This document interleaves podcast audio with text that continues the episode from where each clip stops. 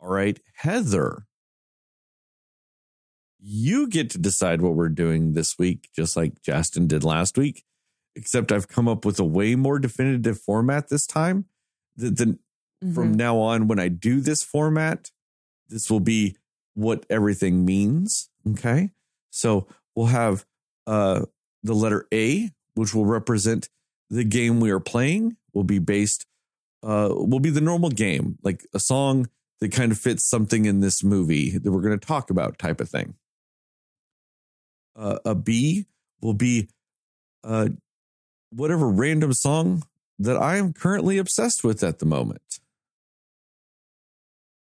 A C will be uh, a random like like fact or trivia type of information that will most likely be movie related, but not necessarily movie related.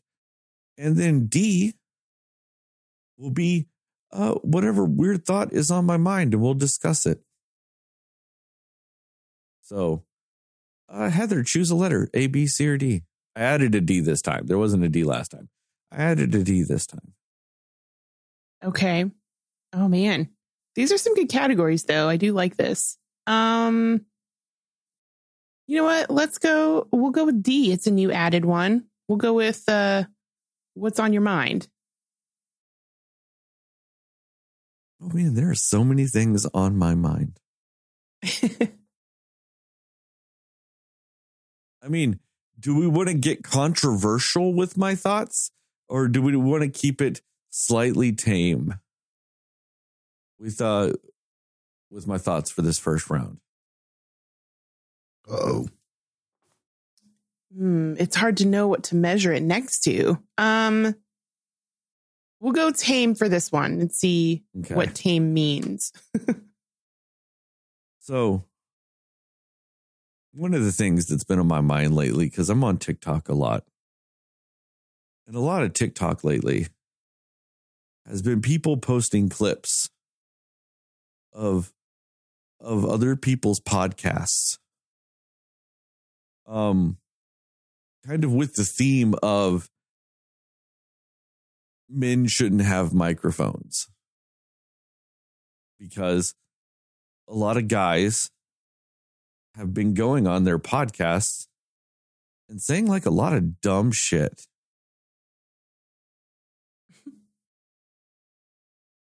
and you know, I've never really felt like things like that affect me until recently. Cuz I'm like, man, I like talking on a microphone. And while I do say some controversial things, my controversial things tend to just be related to movies. right? But I'm like, man, should I have a microphone? Because fuck, I'm just increasing the chances of me saying something dumb, apparently. Like, for example, there was a guy on like a fitness podcast or something like that recently. He was talking about how his wife's pregnant or about, or I don't know, something like that. And he's talking about how after the baby, like if she doesn't get back in the gym and get back into shape within like just a couple of weeks of having the baby, he feels like he should just leave her. And this wasn't like him trying to be funny. Nah, nah, he's serious. Hmm. I'm just like, man, a real dumb thing to say. right. And then, wow. And then there's all this shit with Joe Rogan lately. Like, have you guys heard all this news with Joe Rogan? I've heard a little bit about it. Yeah. I haven't. What's what's what has he been doing now? So, well, it all started. now. it all started with him, you know, kind of saying a lot of like misinformation about vaccines and COVID remedies and all kinds of stuff like that. And musicians, because Joe Rogan is exclusively on Spotify. And So a lot of musicians have started like being like, well, pull my music from Spotify. You like your Joni Mitchells and your Neil Youngs and your Crosby, Stills and Nashes. And like a bunch of other people are like, no, like pull my music from Spotify. Some of it is literally has to do with the fact that the number one revenue generator on Spotify is, you know, premium subscriptions. And that's driven by music. But musicians make like 0.0003% of a cent for every str- like listen they get. But Joe Rogan got a hundred million dollars to be exclusively on Spotify. So like, while some were just strictly against the whole message he's going and doesn't want to be associated with it, some are like, well, I don't want my music that makes me barely any money on your platform funding his whole thing easily. So there's lots of like things having to do with that. And hmm. you know, so Spotify's like, well, we're not going to censor him, but we will put a tag on stuff so it says this might be controversial, whatever, like that. And he came out saying he's going to apologize. He apologized, but said he'll try to do better about making sure that he gets both sides accurately with it and stuff like that, or that he'll try to do more research before he does some of this stuff. Because he'll have some people come on, they'll say some crackpot, like dumbass shit, and he just accepts it. But then he'll have like an actual like doctor on his podcast that is like a virologist, and they're like, and he's like, oh, vaccines increase the chances of myocarditis in you know people under 18 when they get vaccinated and the doctor's like that's true but covid itself actually increases the rates of myocarditis in the same demographic more than the vaccine does. So it's still beneficial to get the vaccine because the risk reward is you're less likely to get myocarditis with the vaccine than actually getting COVID. And he's like, no, that's not true. The doctor's like, no, it is. And he's like, no, that's not true. And then they look it up and the doctor was 100% right. And the guy's like, well, that's, and Joe Rogan's just like, that's not what I read. You're just like, okay, bro, whatever. So he apologized and said mm-hmm. that he would um, try to do more research and like make sure that, you know, more information is accurate. But then within 10 hours of him doing so, he posts an article from uh, uh, Reuters that was like a Japanese study that ivermectin is great for COVID. And he posts that and he's like, see, bam, I knew it. Problem is, is that article was proven false 10 hours before he shared it. So it was like more or less a fake news story that he shared as fact that had been proven false before he even shared it. And this is after he apologized and said he'd do better research. So he's already done fucked that up right afterwards. and then, so after all this shit is happening, some people get because he's got like he's been podcasting since like 2009. He is one of the pioneers of podcasting. So they took clips of his podcast throughout the years where he has straight up said the N word. And unfortunately, I don't mean like I just said it, where I said the words N word. He said the actual word I am referring to. And it's not like it was like a one time thing. No, no, no. It's multiple. Just several clips of him saying it over and over and over again.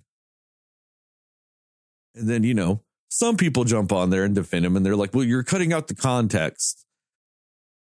Uh, I mean, I'm not going to speak for everybody, but I'm going to go out on a limb and say, as a white person, there's very few contexts that you could probably be acceptable for. And none of those were what he was doing.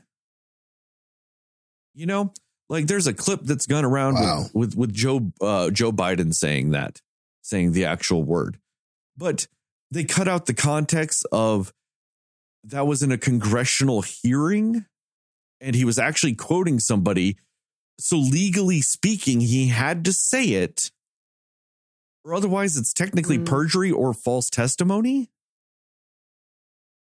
You know, he had to literally say what was Yeah. said. You know, I think that's a time that most Hmm, people would understand a white person saying that word Right. in that instance, you know. It's, you know, that's a part of congressional testimony. So it had to be said. That's fair. Now, is it bad? Is it bad optics on Joe Biden's part? Sure, it is. It still looks bad because honestly, he still looks a little too comfortable saying it, not going to lie. But the actual clip they show of it is understandable. But that's not what Joe Rogan was doing. He's just on his podcast saying some shit just dropping it left and right. And then he's also they also came and showed a joke that he's like, oh well, they take it out of context. They- don't really take the joke out of context. And the, the joke was he's talking, he's telling a story about how him and some friends get in a cab and they're wanting to go see the movie Planet of the Apes. And it was playing at some theater, like I don't know where, but he was like, Hey, tell the cab like, is this a good theater? Like, is this a good part of town? And Joe Rogan and the cab driver was like, Yeah. And so Joe Rogan then goes, All right, let's go there. And they're like, Yeah, we're so excited. We're going to go see Planet of the Apes. And then we get out of this cab and we literally walk into Planet of the Apes because we were the only white people there. wow. Wow. Let that sink Yeah, in. Yeah, there's no coming back from that. and then what he says, and then in his defense later, his apology, like years later, like that he just gave like a few days ago for that, was that he would never mean that as calling black people apes. But that's literally what he said. So And then even after mean? telling that Yeah, but- story, like even in the middle of telling that story on that episode of the podcast from years ago when he's telling that story, he literally says, like, kind of has a chuckle and goes, Man, that's racist. He says that about Oh, his boy. own joke in the middle of it. And then later tries to say it wasn't meant to be racist. oh boy. Wow. Yeah. So that's Like it's kind of like what else would you mean by that? exactly. Exactly.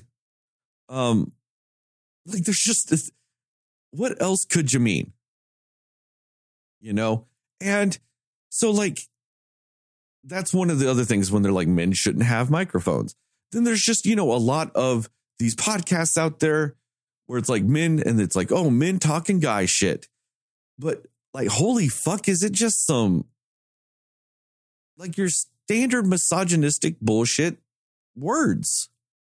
You know, Yeah. like what value do women bring to relationships? Like one guy was like literally, he's like, what do they bring to relationships?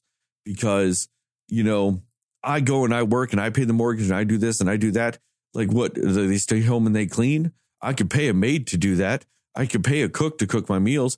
I could pay somebody to do this. I could pay somebody to do that. He's like, so like a woman really only saves me like $600 a week. Hmm. like and then equating that to being what a woman's value is and shit like that like i'm just like fuck yeah, man It sounds like it's misogynistic men that shouldn't have a mic. you know, Yeah, like no, I mean, Yeah. that, that really is the speaking. thing go ahead i'm sorry Well, I was going to say, like, speaking as like the only female on this podcast, like, I feel like, yeah, you like, I think we all have very different opinions and thoughts and whatever about things, but where it's again, like you said, usually it's about movies or movie themes or whatever it may be. And even when you talk about non movie related things, or any of us on here do, I feel like we're very, very careful about not being disrespectful to people.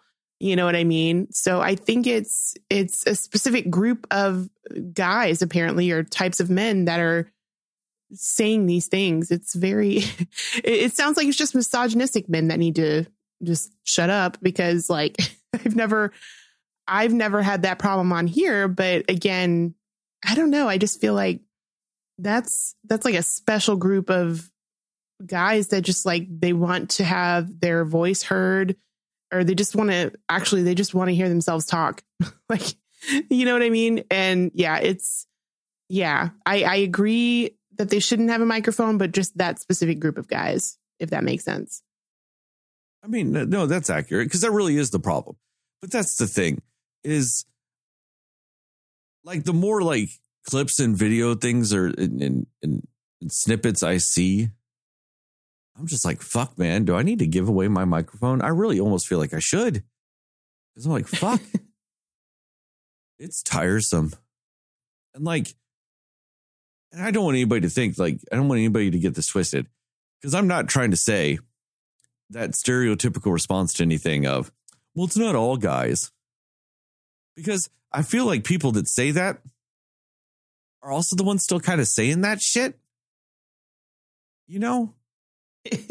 yeah. Like when women come around and say something like, men, men are dogs. There's always that one guy that feels the need to go, um, not all men are. There are some good guys out here. Like, don't you feel like that guy's probably a piece of shit? Just because he said that? oh, now I get that. Yeah. No, it's um it's interesting. Like, yeah, I I feel like yeah, I don't know. I, I feel like definitely um you probably have this thought of like, man, like they make they make us look bad in a sense, kind of mentality about it. So No, yeah, I, I, don't. it. I don't. I mean, honestly, I don't feel that way. Just because, honestly, the way I tried to live my life and the way I tried to like say what I feel and all this other stuff, I tried to, I guess, show that I'm not that way. Like I don't feel like I need to prove I'm not that way That's fair. or anything like Yeah. that. Because like, I don't feel like if somebody legitimately wants to, like, judge me or take a perspective on me or anything like that, if they take into account what I say and how uh, how I act and all these other things, that they would feel I'm that way. And I, Yeah. I, I don't feel like I need to prove that to anybody, or, or you know, or to like stand up like I don't want to say stand up against it because I do because it's fucking dumb, but you know what I mean. Like I don't take it to heart when they say that, but it's just one of those things. I'm like, fuck. It it it could be that I am just every time I talk into a microphone, am I just one fuck up away from just saying the dumbest shit ever? No, I, no, that's fair. But no, I, I mean, I wouldn't say you have to worry about it because, like, even in the in the times when you feel like you might say something that is like misinterpreted or you're like saying it maybe not the way you're trying to, you'll always go back and try to correct it and be like, no, this is what I mean, you know. So I feel like you're not really close to that, but I get like I get the worry, you know. So Like I don't know. Is it like I'm just like is it because it's just it feels like it's so prevalent lately, and I'm just like are just guys like whenever Yeah. they run their mouth, does it just happen? Is it in the, is that in the Y chromosome that the more we talk, just we will start saying the dumbest fucking shit that could possibly cross our fucking brains? Holy shit.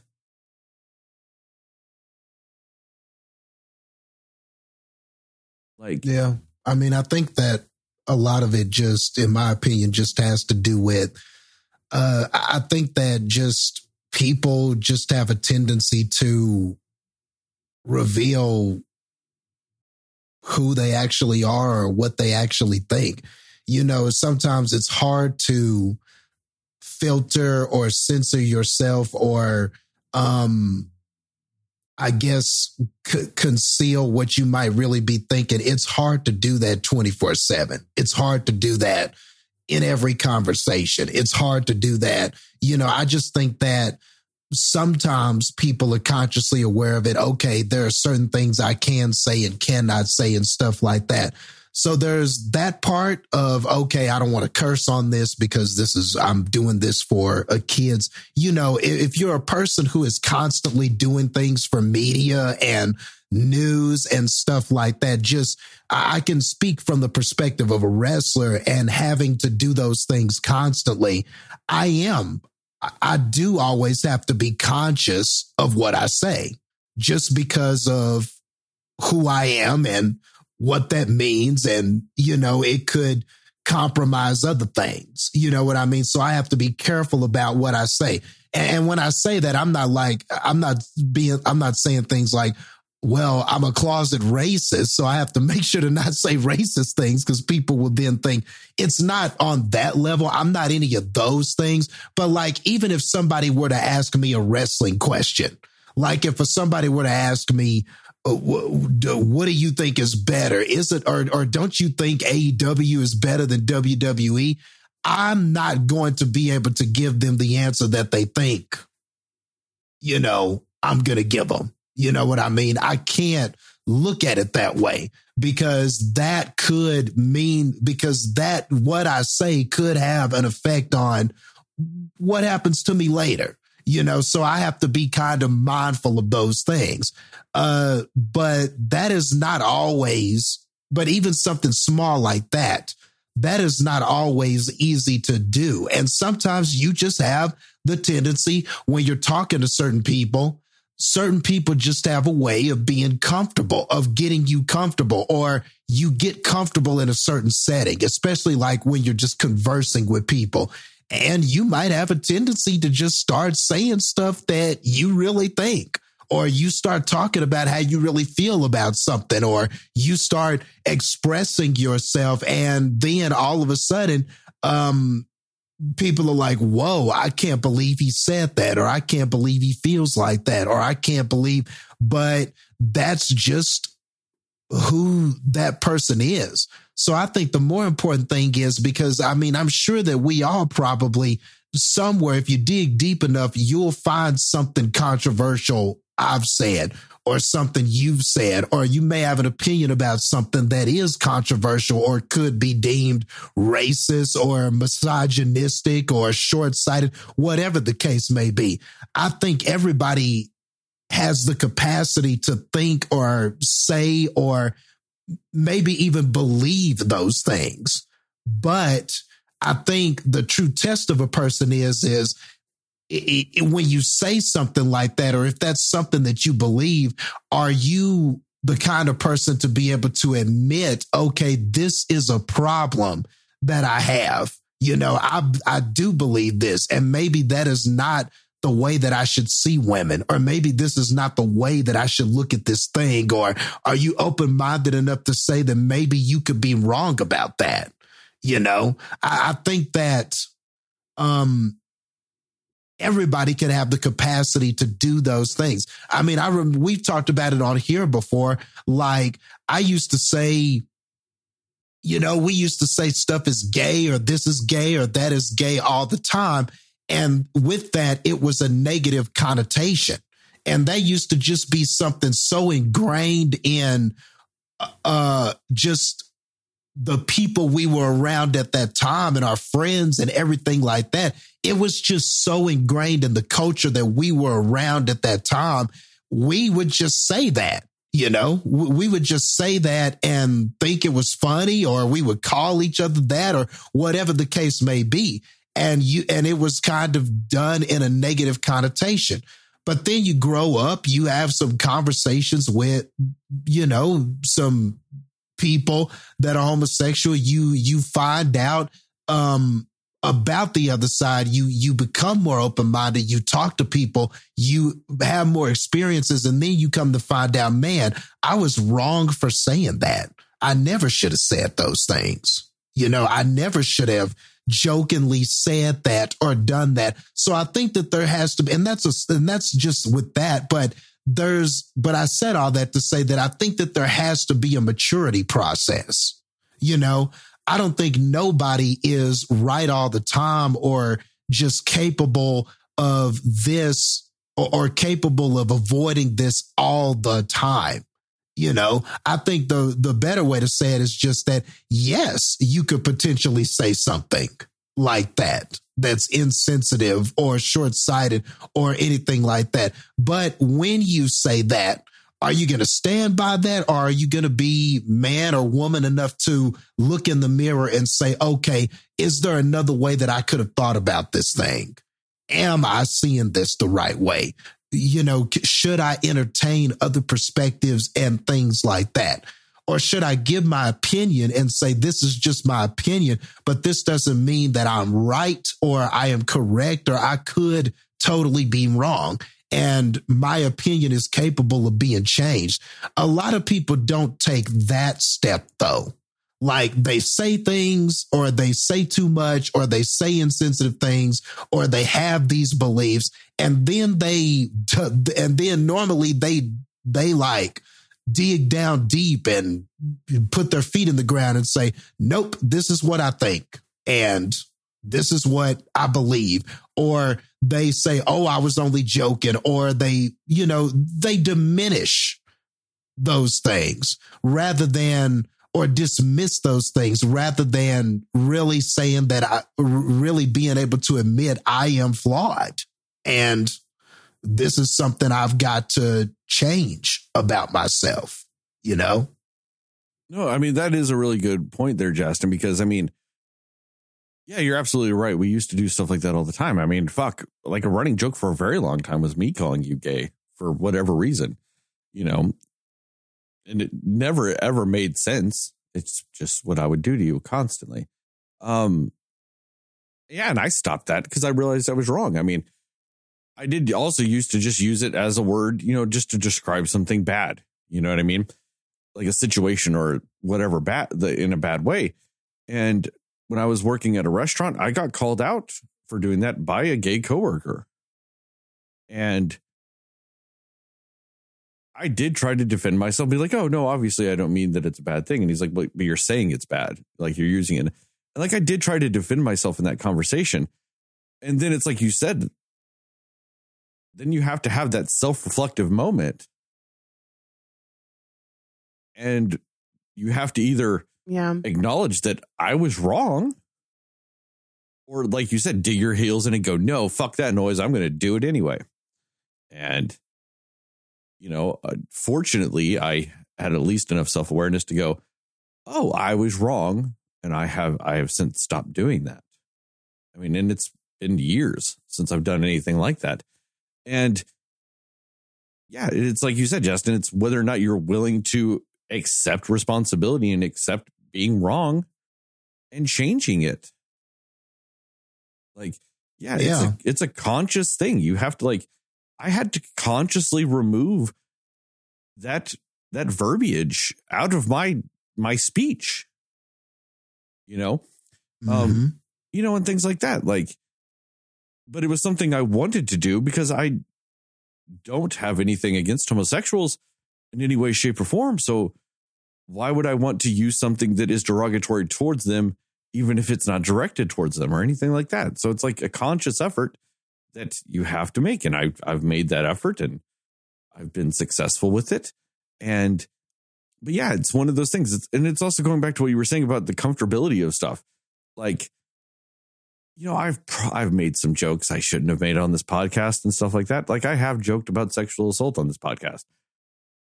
I guess the one benefit of it is the fact that I was referring to my own and not to the situation in general. So, like, should I have made those jokes? No, but it's kind of more or less we're sitting here, we're talking. It's we're going for three fucking hours, so we're getting all loosey goosey, you know. Uh, so I've made some of those jokes, and and like I said, I I would never make fun of. At this point, I would I would never make fun of somebody else's sexual assault or anything like that. I do feel like it's still technically okay if I do my own because it's a coping mechanism. Let me do it, people. Um, but no, I get that though. That's that that those types of jokes happen when we're recording for a very long time, and you just get comfortable at that point and you say dumb shit. I mean, at Yeah. least, like I said, my dumb And- shit is at least at my expense. Yeah. And I think for a lot of people, the natural reaction is to go into defense mode and say, no, I am not this person, or I don't mean it that way, or I'm not meaning to, I'm not saying this because I'm racist, or I'm not doing this because I'm homophobic. But then, like you said, but then you start really d- diving into it, and then you're like, okay, well, what what else could this mean? Why do I have to joke like this? You know what what if if it did if this person would take that as homophobic, then and I say I'm not homophobic, why then this shouldn't be okay for me to say? You know, like it's but I think that most people's initial reaction is to be defensive. Like, why are you, you know, I said this on um another podcast that I was on. People need to start asking more inner questions when it comes to this kind of stuff before they ask the outer ones. Like before you lash out towards the group or whatever the marginalized group or whatever the, the, the subject matter is and say, why are they angry? Why would they think that I'm being racist? Why are they angry about this? Why are they doing this to me? I think what's more important is to ask those inner questions. You know, am I part of the affected group? Do I, can I, uh, can I really understand this affected group? You know, if if the if if the if the homosexual population is saying that this is a derogatory term towards us, I'm I have to first the the first question I should be asking is okay, do I can I really understand that? Am I a homosexual? Can I understand it on that level um with them? Well, the answer is no, because I'm not homosexual. So then the next question needs to be is, okay, how can I gain some perspective? You know, what can I learn? Can I learn more about this? Can I talk to somebody? in the homosexual community about this? Is there something I could do? You know, I feel like if you start asking more inner questions, you will probably make a better decision than that person who automatically jumps to the outer ones. Why are you doing this to me? You know, normally the inner questions lead you to better actions, you know, and, and it leads to you taking responsibility because there's responsibility in those questions, you know. Yeah. No, that's completely fair. When you start asking, when you start asking, what am I doing? What what could I do? What should I be doing? Is there more that I could do? Is there is oh, you know is this really affecting me or is it affecting somebody that I know? How can I when you start asking those questions, that's those questions lead to responsibility that, that on you, you know. Yeah. And it, and also I've found that a good rule of thumb is is if somebody calls you sexist or racist or homophobic or something like that and you feel like you need to defend a specific action or like word or something you just used or just did it probably was one of those things like very I've never been accused of being racist. You know, like and that's probably because I don't use racist language. I'm just throwing that out there. Like I don't use racist language. I don't use uh, I, I don't act in a racist manner, so nobody's ever called me racist. You know, like I found that very easy to do. Like you know what I mean? Now, I have been called homophobic. And like we just talked about, and that was because I was using homophobic language, you know, mm-hmm. and stuff yeah. like that. And, you know, looking back on it, that was a completely fair assessment of what I was saying. Now, did I feel like that was true to me? No.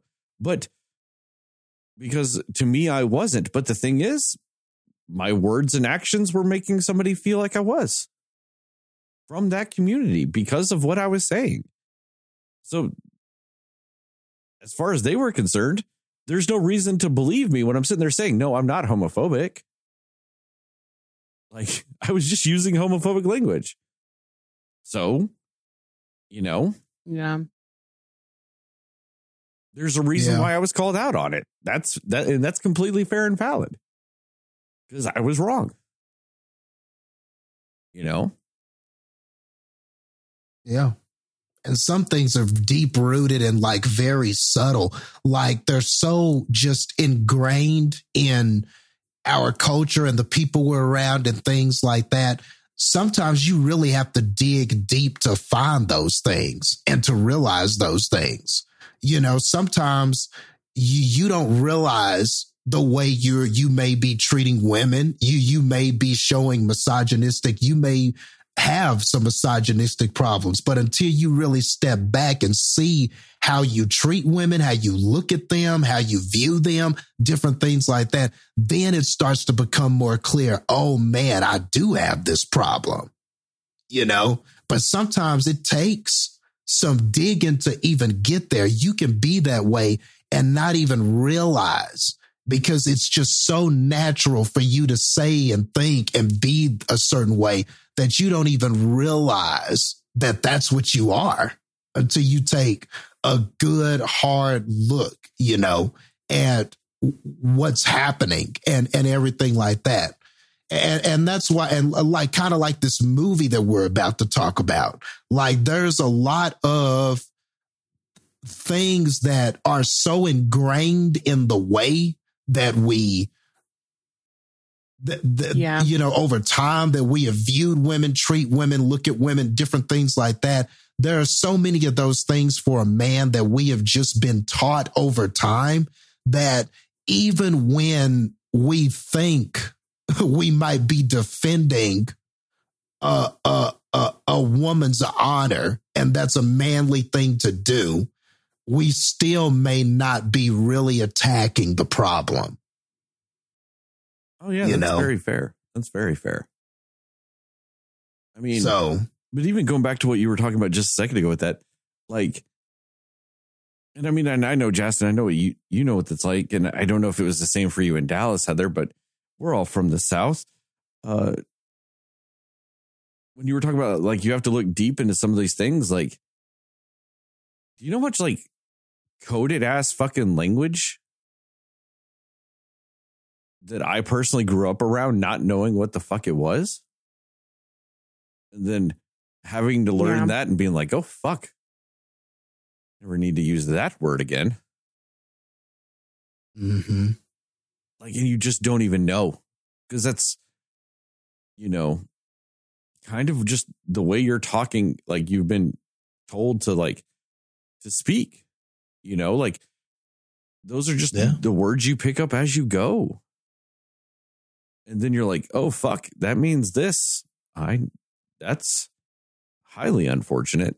And I need to stop using that as soon as possible. yeah yeah And you just don't like you don't even really realize it, you know? Like, oh man. Yep. It's just so common. So common in the South. Like, I used to hear this phrase and I didn't know what it meant for a little while. Because I mean, I was young and dumb and naive, whatever, but like, uh, you know, that you'd like talk about going somewhere in, in town. And they'd be like, oh, you know, I don't go to that side of town. It gets, it gets a little too dark over there for me. and I didn't know. I didn't like. I legitimately, I like. It, I don't know if I was naive or stupid or what, but like, I legitimately was thinking like, oh yeah, they probably don't. They don't have a lot of street lights over there. It's true. Streets are dark, and that's not what they meant at all. And then whenever Nope. you finally realize what they mean, you're like, oh, they's just being racist. Oh. Oh. And then it just all this shit, Yeah. other shit starts to click, and you're just like, oh, I should have known that. I did feel dumb whenever I realized what they were saying when they said that. I'd heard that several times in my life, and it never clicked what they meant. Because I was, because, like, because that's not what I thought. You know what I mean? Like, that's not the way I thought about Right. it. So it didn't click that that's what they meant by it. Like I just, like I said, took them literal and shit.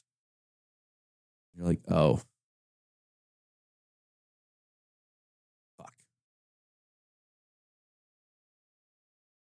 Don't you hate that? You realize people are racist that you didn't think were. You're like, oh man, you're Mhm. hella racist. Mm-hmm. Yep.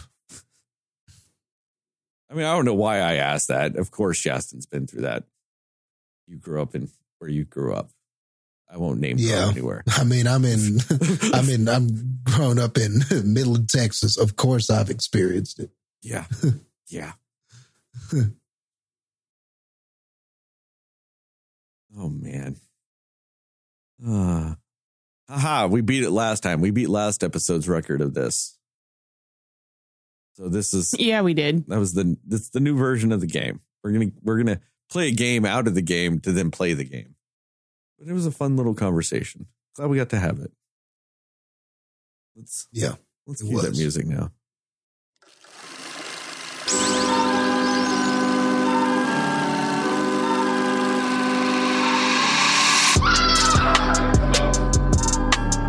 Somebody will listen to me. Nobody knows anything but you. All right. Are you ready? Yep. Come on. Cinema Slayers. Slayers. Hey, Cinefans, and welcome back to another episode of the Cinema Slayers podcast. I'm Sterling, and as always, I'm joined by Heather and Justin. And tonight we will be talking about what we like, didn't like, and everything in between with the Ridley Scott film, The Last Duel. That's right, the same Ridley Scott film that he said millennials were too busy on their phones instead of watching this movie. Like I said, we will talk about what we liked, didn't like, and everything in between. We will go spoiler free recommendations and scores, and then into a more spoiler centric section with time codes in the description to allow you to jump around if you so require. So, with that, uh, since you are the first person to bring this movie up on the pod, well, I don't know if you're the first person, but you're the first person to see this movie on the podcast. Uh, Justin, what are your uh, spoiler free thoughts about this here movie? Yeah. Oh, Ridley. Oh, Mr. Scott. like, uh, man, it's it's not like it's the worst thing I've heard a celebrity say or anything like that. But man, it's just just so out of touch. And it The just bad makes you go, in your mouth. yeah, it's just a bad taste in your mouth. You know, you're just disappointed he said something like that, you know. You're not angry, you're just And- and- disappointed. Yeah. yeah. I mean, I'm not mad that he was like, you know, it- but but it just sucks anytime you hear somebody blame the audience. That's uh you, you just hate that that he took that stance. I, I, I mean, and, and he had another movie that came out that the same year that did better at the box office. That Gucci, what was it called? The House of Gucci. House of Gucci. Yes, and apparently that did a lot better than uh the Last Duel. Now I can't speak from. I, I haven't seen the movie, but apparently that did okay. So you know, maybe you know. You had two different movies. One was uh, a little more successful than the other. So maybe you can look at some things and say, okay, maybe it was, you know, maybe it was the timing, maybe the timing of release. These other movies came out. I want to say Eternals came out at the same time that the last duel came out and stuff like that. You know, plus, I don't know, COVID, you know, there are just less people watching movies anyway. Like, there are other things to explain why people didn't see your movie. Um, other than the audience, you know, I, I don't know. I just don't like alienating your audience because then that might just motivate more, less people to see it, even when it comes out on streaming, because they're like, oh well, he blamed me for his movie bombing, so I'm not going to watch his movie. And all that is unfortunate because despite the ramblings of what is an 84 year old man at this time, um, I do like this movie. So I, it, I'm mad that he said things like that because I wish he hadn't taken that stance. I wish he had, you know, redirected the conversation to try to help maybe sell the movie. Well, maybe it'll do better on streaming or maybe word of mouth. You know, it's, it's, it's, it's got good reviews. So maybe word of mouth, maybe we'll see an, an uptick and a more of appreciation for it, even though they didn't appreciate it at the box office. You know, maybe they need me. They need me to kind of, they need me there, like whispering in his, their ear, like Ridley, don't, don't have an emotional, don't say what you, don't, don't just say something emotionally. Why don't you say this? Say this instead. I promise you, it'll go a lot better, you know, than what you're thinking right now. But, but all that being said, I do think that this is a good movie. Um, Ridley Scott um, is a very good director. Um, and that might even be putting it mildly. He's made a lot of good movies that uh, some movies that I love. I mean, Alien, Blade Runner, um, Gladiator, I thought was very good, just to name a few of his, and that's just a few of his movies. He's made a lot of really good movies. Uh, American Gangster, he directed that. I thought that that was a very good movie. Like Ridley Scott is a good director. You know, don't don't get it twisted. I didn't like his his language there, but don't get it twisted. He's a good director, and this is a good film. And so it sucks that, um, you know, more people didn't go see this. You know, um, because I do think that this is a good movie. I think that the the the story structure that they they decide to go with in this movie is effective though there are some flaws with it i do, do think that storytelling wise there may have been a, a, better way to have formatted it or done it but but for the most part the, the the way that he does the story, hearing different versions from the different, seeing the story told from different uh, viewpoints or perspectives, points of view from the different characters involved, I thought ultimately does wind up being effective. Even though I didn't like every bit of it, I do think ultimately it winds up being effective for this story. Um, I think that the the that the film is well acted. I think that everybody showed up for this movie, and definitely the the standout is definitely Jodie Comer. I mean, she's fantastic in this as Margaret. Um, especially when you get to the latter part of this film. I mean, she's amazing. It, it, it was excellent the the nuances and the things that she does from the the the different versions to kind of showcase what the perspective is of another character is great. There were a lot of there was a lot of nuanced acting that she was doing and I thought that she uh absolutely nailed it. But she's definitely the standout in this. Um at times I think this movie is hard to watch. You know, there are a couple of scenes in this where uh, I don't know if you know there will be some people that will find it uncomfortable and unsettling.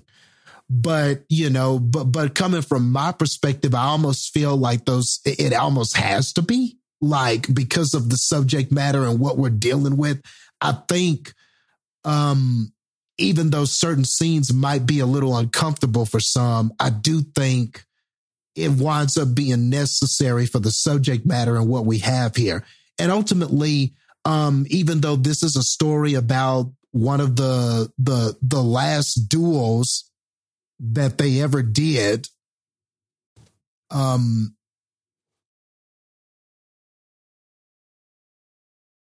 yes, one of the last um recorded trials by combat that that they had um in those times. So yes, that is actually historically accurate. It was one of the last few times that they did this. So even though the story is about that, um, and about the events leading up to that, I do think that there's also this layered story and message about a lot of pertinent things that are going on today. And I won't say too much now. I'll get into more detail in the spoilers, but I do think that it winds up being not even though it's a movie about something that happened more in medieval times, it wa- it winds up being very timely uh, about today. You know, there's a lot of stuff in here about um misogyny, toxic masculinity, um, di- different things like that. Um, you know, I think that there are some parallels to kind of some things that we're going on in society right now as far as the Me Too movement and different things like that. And hearing the side of victims and different things like that. And um, just all of the um, all of the difficulties that come with that. Uh, even though this is a, a story about something that happened in medieval times, the parallels can definitely be made. And I do think that this is one of those movies that is memorable. It has some great scenes. There, there are even some good action sequences. Um, dare I say, great ones. One, one that is probably great, very memorable. Um, and ultimately, it's topical, and I think it does say something beyond it being just what the story is. So, yeah, even though I don't like uh, Ridley Scott's reaction to people not seeing this, I I will say in support of him though that I am I, I'm I'm upset that more people didn't watch this because I do think that he did make a good movie here that is worth seeing.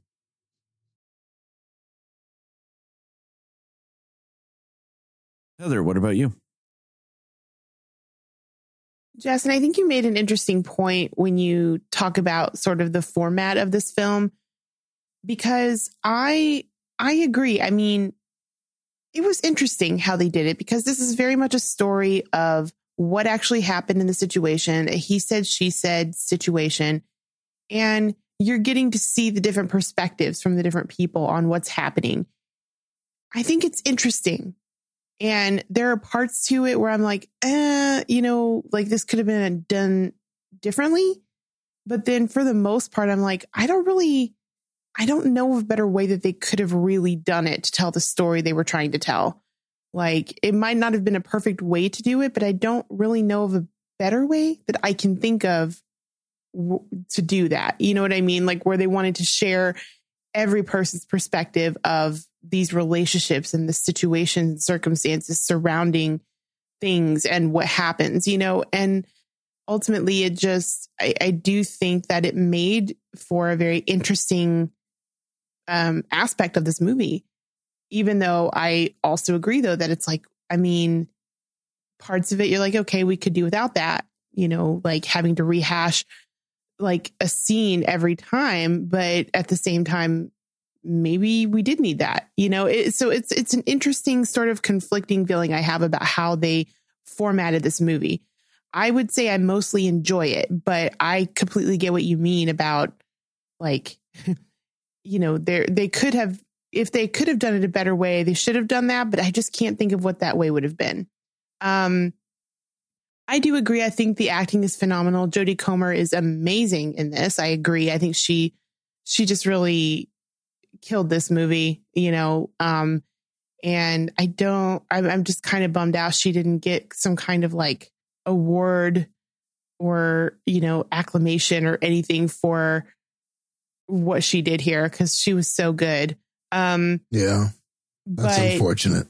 yeah, it is. But I mean, and everybody was. I mean, you know, Adam Driver is phenomenal anyway, and Matt Damon, Ben Affleck. You've got all these really great, you know, actors. And so yeah, it's it is kind of a bummer that there's not more um recognition, I suppose, for this film. But um, you know, I, I did enjoy it. I think it was a really well done movie. Um, the story is interesting. I really did want to know what was happening, what was true, what was real, you know, who's fabricating and who's telling the truth. And something that I love about the movie is that, you know, I don't know if this is really spoiling or whatever, but it's like you, there's a lot of things that aren't really answered for you. You know, like you see all the different aspects of it, and each uh, perspective that you see, you're just like, oh, you you you're seeing something completely different than the other person. And so there's a lot of things that don't really fully get answered. And I think that that was kind of cool because then it really is, it's one of those where a lot of it is kind of left to you know, what did you think was the truth about certain things? And I think as much as I'm just like, man, sometimes I want them to just tell me what actually is the truth. I think they did this in the right way where I'm like, hmm, you know, like it just leaves so much up in the air in a way that makes you think though. Um, and I do think it is relevant to a lot of things happening today. I think it touches a lot on just the lack of value placed on women and their well being back in the day, if you will. Um, you know, and just sort of the, um, I guess the, what surrounds what like what rape is and what the crime of rape is and the i guess the mentality and the mindset of the men back then of you know why was this actually wrong? When it was you know just a very completely skewed perspective of why that was something that people should be upset about. And it, it brings up a lot of really interesting points of view about that. So I, I think it was a very interesting it was a good movie. It was very beautifully shot. Ridley scott is a very good director. Um so yeah i am kind of bummed out more people didn't see this movie. But again I, he shouldn't have said what he said, but it is a very good movie.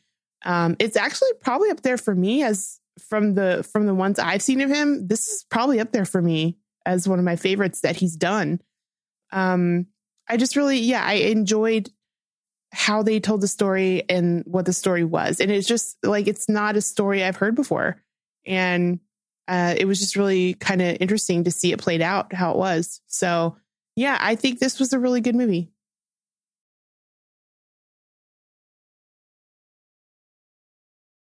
This movie is kind of a weird problem for me.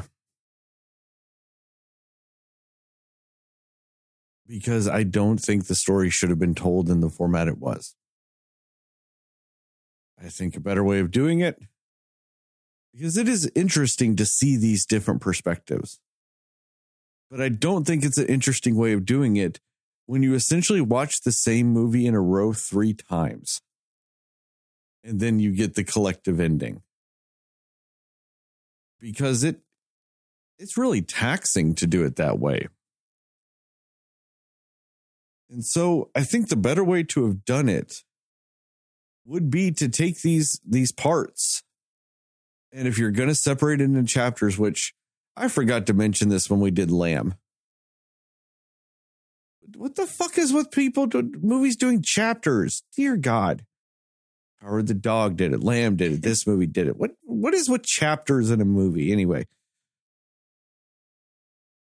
You have each chapter be a, about a certain aspect of the timeline and tell all three stories simultaneously through it. Cut back and forth between the different stories, whatever, something like that. Don't tell the whole story from A to B from point of view A the whole story from A to B from point of view B, like the same from point of view C. That makes it long. That makes it tedious. That makes it the pacing feel horrendous. You know, because you you you know where certain points of these storylines are going to intersect. You know, and sometimes it's unique and interesting to see how the different perspectives perceived these set events, those specific events where they intersect, but not enough to do the whole movie like that. Because it it it drags on when you do it like that. And I, I, I think that that was the biggest misstep with this movie because I do agree with you guys the story itself is interesting. It's a beautifully shot movie. It's an amazingly active uh, acted movie. Um, what's her name? You guys both said it, but I can't remember it. Uh, Jodie Comer. Yeah, she was great, and I expected her to be great because she's also great in uh, what's it called? Uh, Killing Eve, the TV show on AMC. She's great in that show. She can act. She's phenomenal. So that was not a surprise really to me, but it was just great to see her do it in a different way. You know, everybody was great in this movie. I mean, Ben Affleck's weird, like wig was weird, but his acting was fine. you know, I don't stand that look for him, but that's a whole other story. Um, but it's just the the storytelling in this movie to me was the biggest hindrance for the whole movie. And and maybe there wasn't a better way to tell this story. Maybe the way I was describing to tell it wouldn't have worked and maybe was more of a mess. And so they chose to do it in linear sections and do it that way. Maybe that's why. But when I'm watching this movie, it's the storytelling was the biggest hindrance to this movie. And all I could think of is while I'm watching this movie and dealing with these narrative issues, or not narrative issues, these storytelling issues that I'm dealing with, I put that firmly on Ridley Scott. And then all I'm thinking about is, really, motherfucker, this was the movie you wanted to die on that mountain hill, like Mountain Hill for?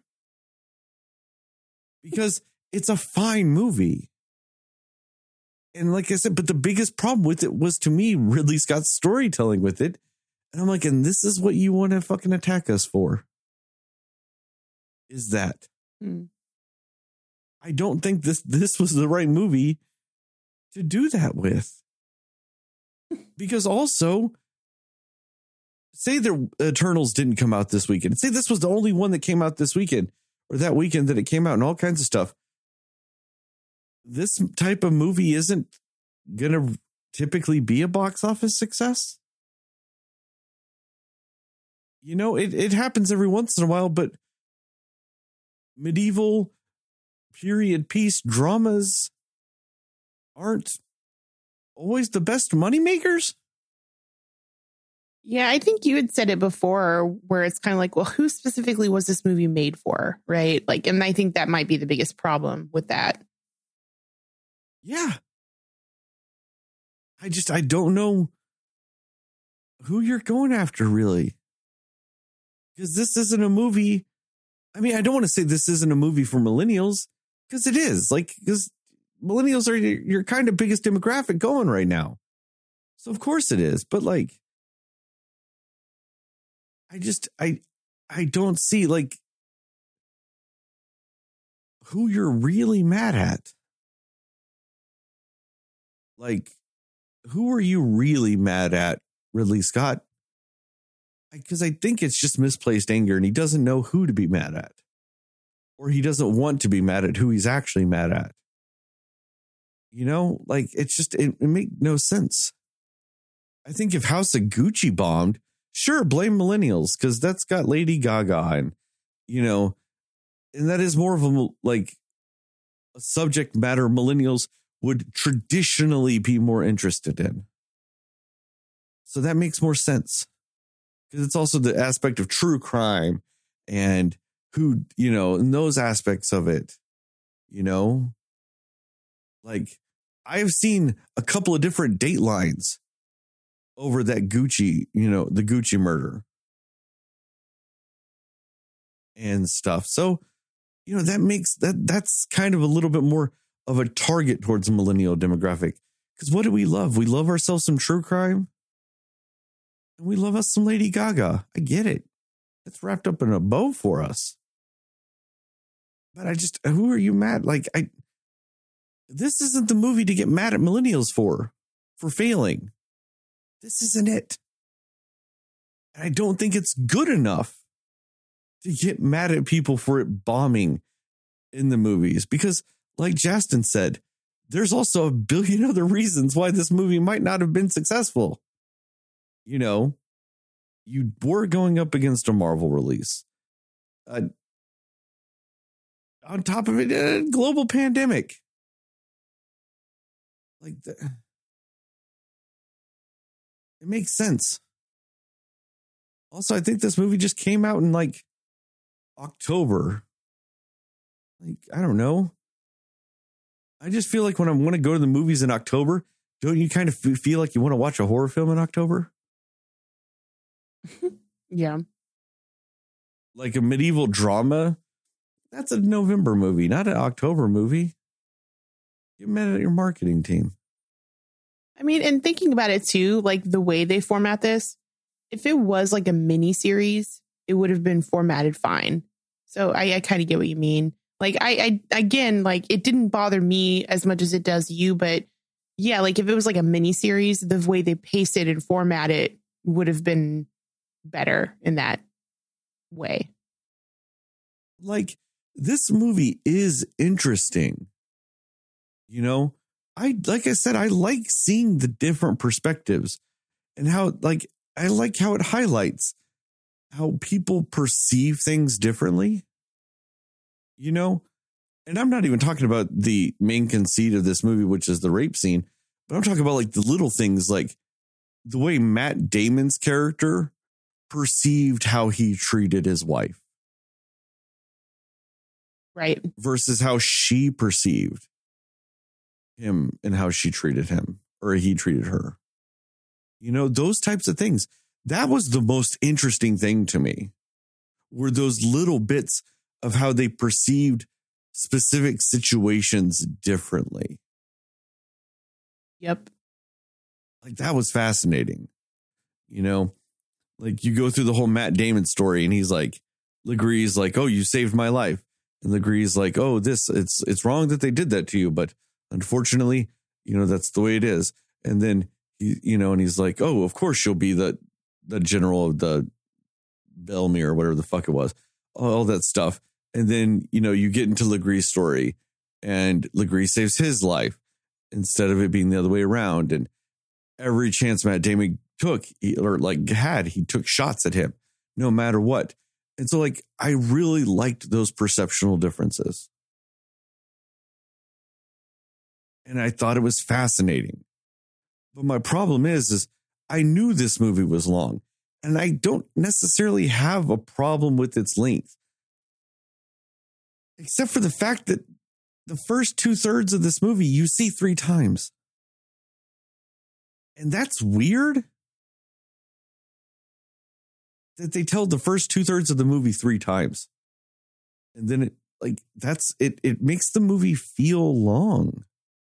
And it is it is legitimately long, but it feels long. There are long movies that don't feel long. This one does.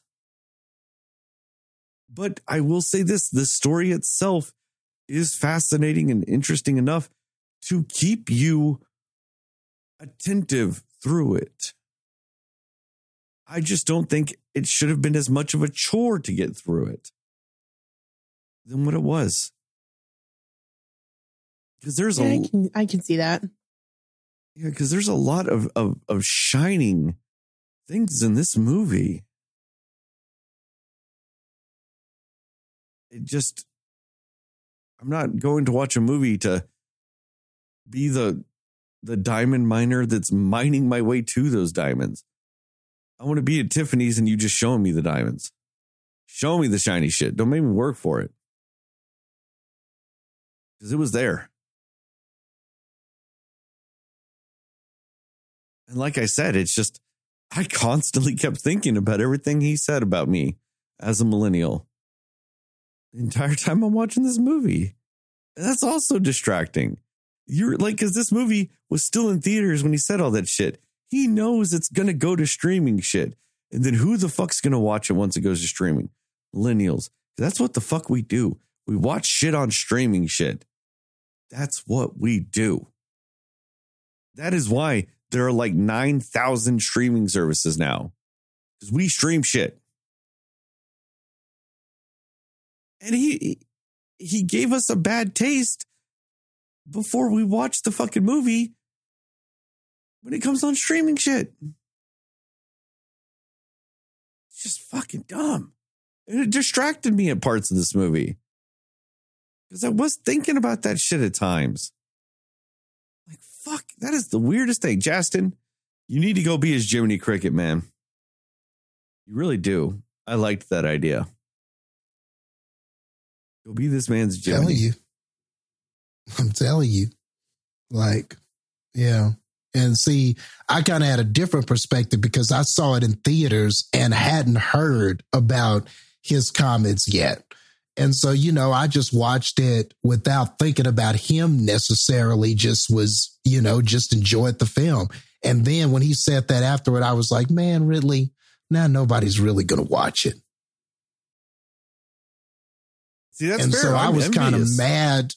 So I was kind of mad that he said it because I did enjoy the movie. But I, even still, I was like, man, you're going about this the wrong way, man. And I mean, I only caught the movie because of some advertisements and stuff I saw online. I didn't really see it much on TV. Mhm. And I'm not saying I'm just on TV all the time, but you know, I was watching football. I was watching a lot of football. So I'm, you know, I'm, I, I- and sometimes I've got the TV. I work from home. The TV is usually just on and just, you know, I mean, I'd be looking at it, looking at it, but it's on.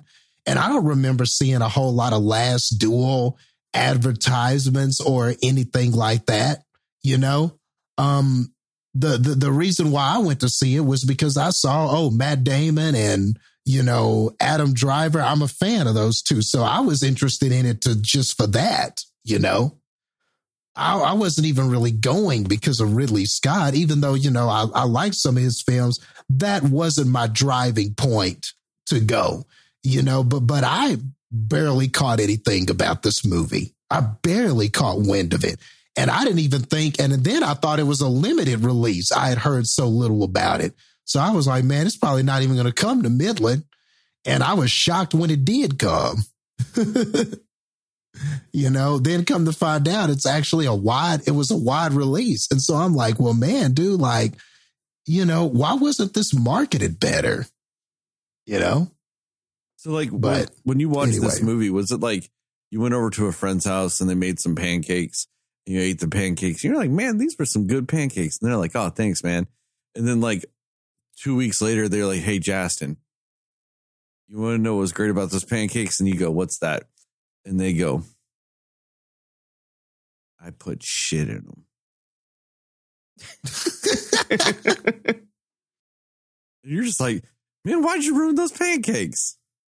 Why would hey, why would you do that in general? Why would you do that? And two, why are you telling me this much later after I already said I liked them? Is that kind of how you felt, Justin?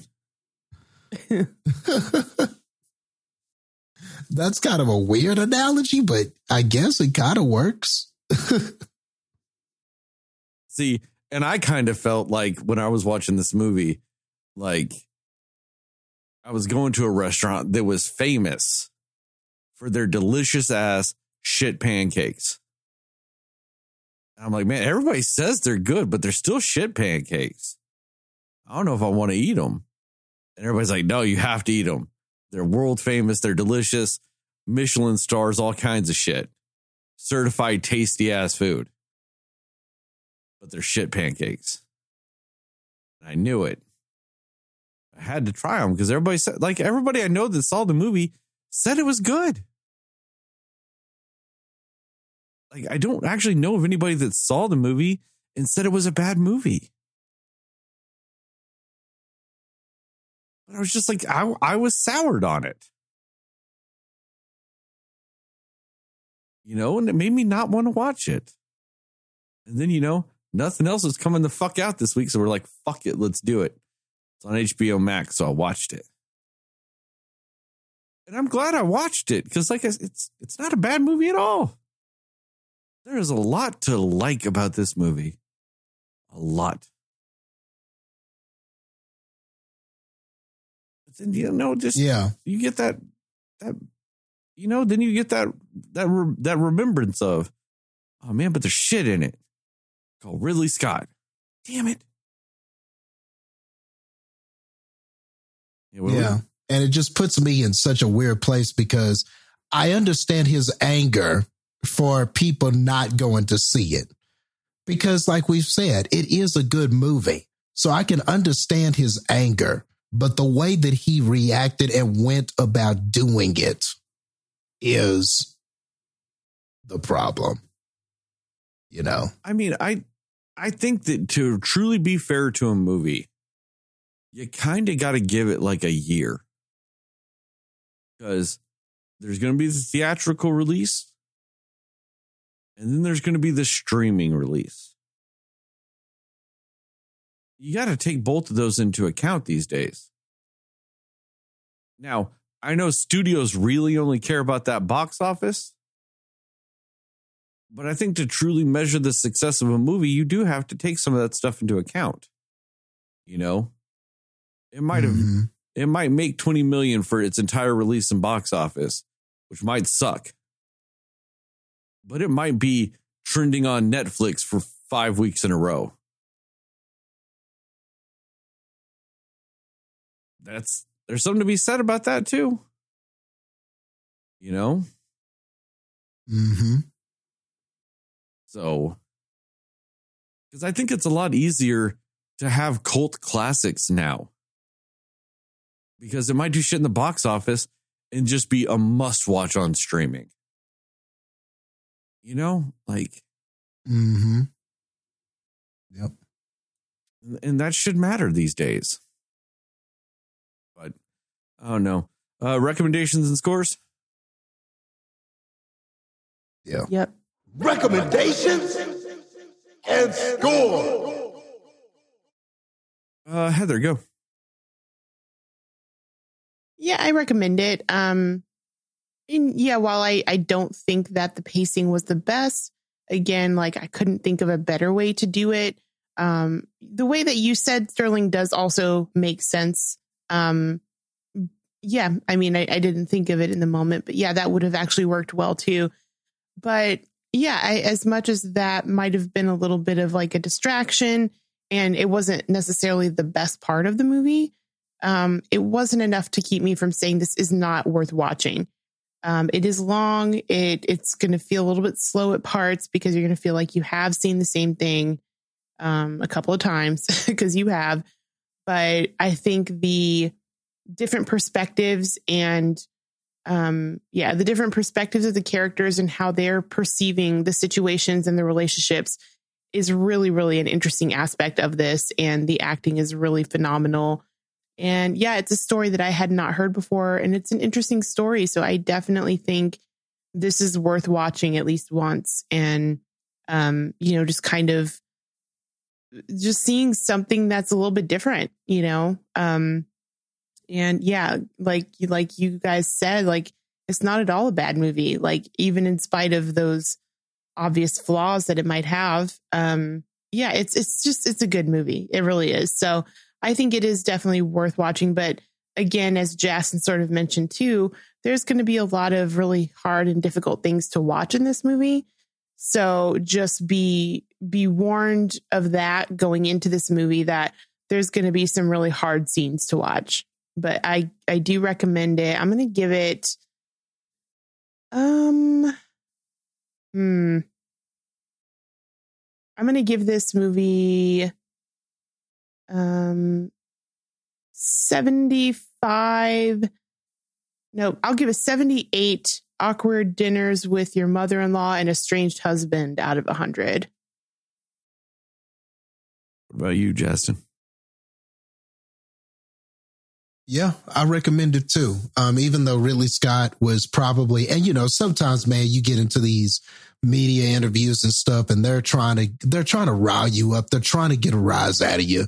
They're trying to get you to slip up and and give a too comfortable answer or get you to say something out of you know the the the whole purpose is to try to get an emotional response out of you. So, you know, if you're talking to a media interviewer and they're like, well, your movie bombed. So what do you have to say about that, Ridley?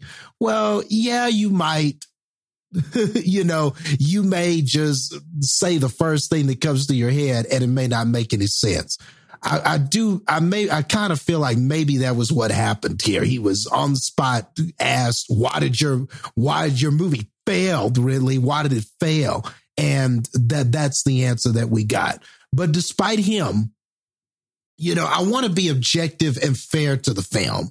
You know, I don't want that to, I'm not going to, what he said is not going to impact the score that I give this because then I feel like that is unfair to the film and the execution of the film itself. Now, unless something he said had to do with uh, obviously the film and stuff like that and the, the the execution and the making of the film.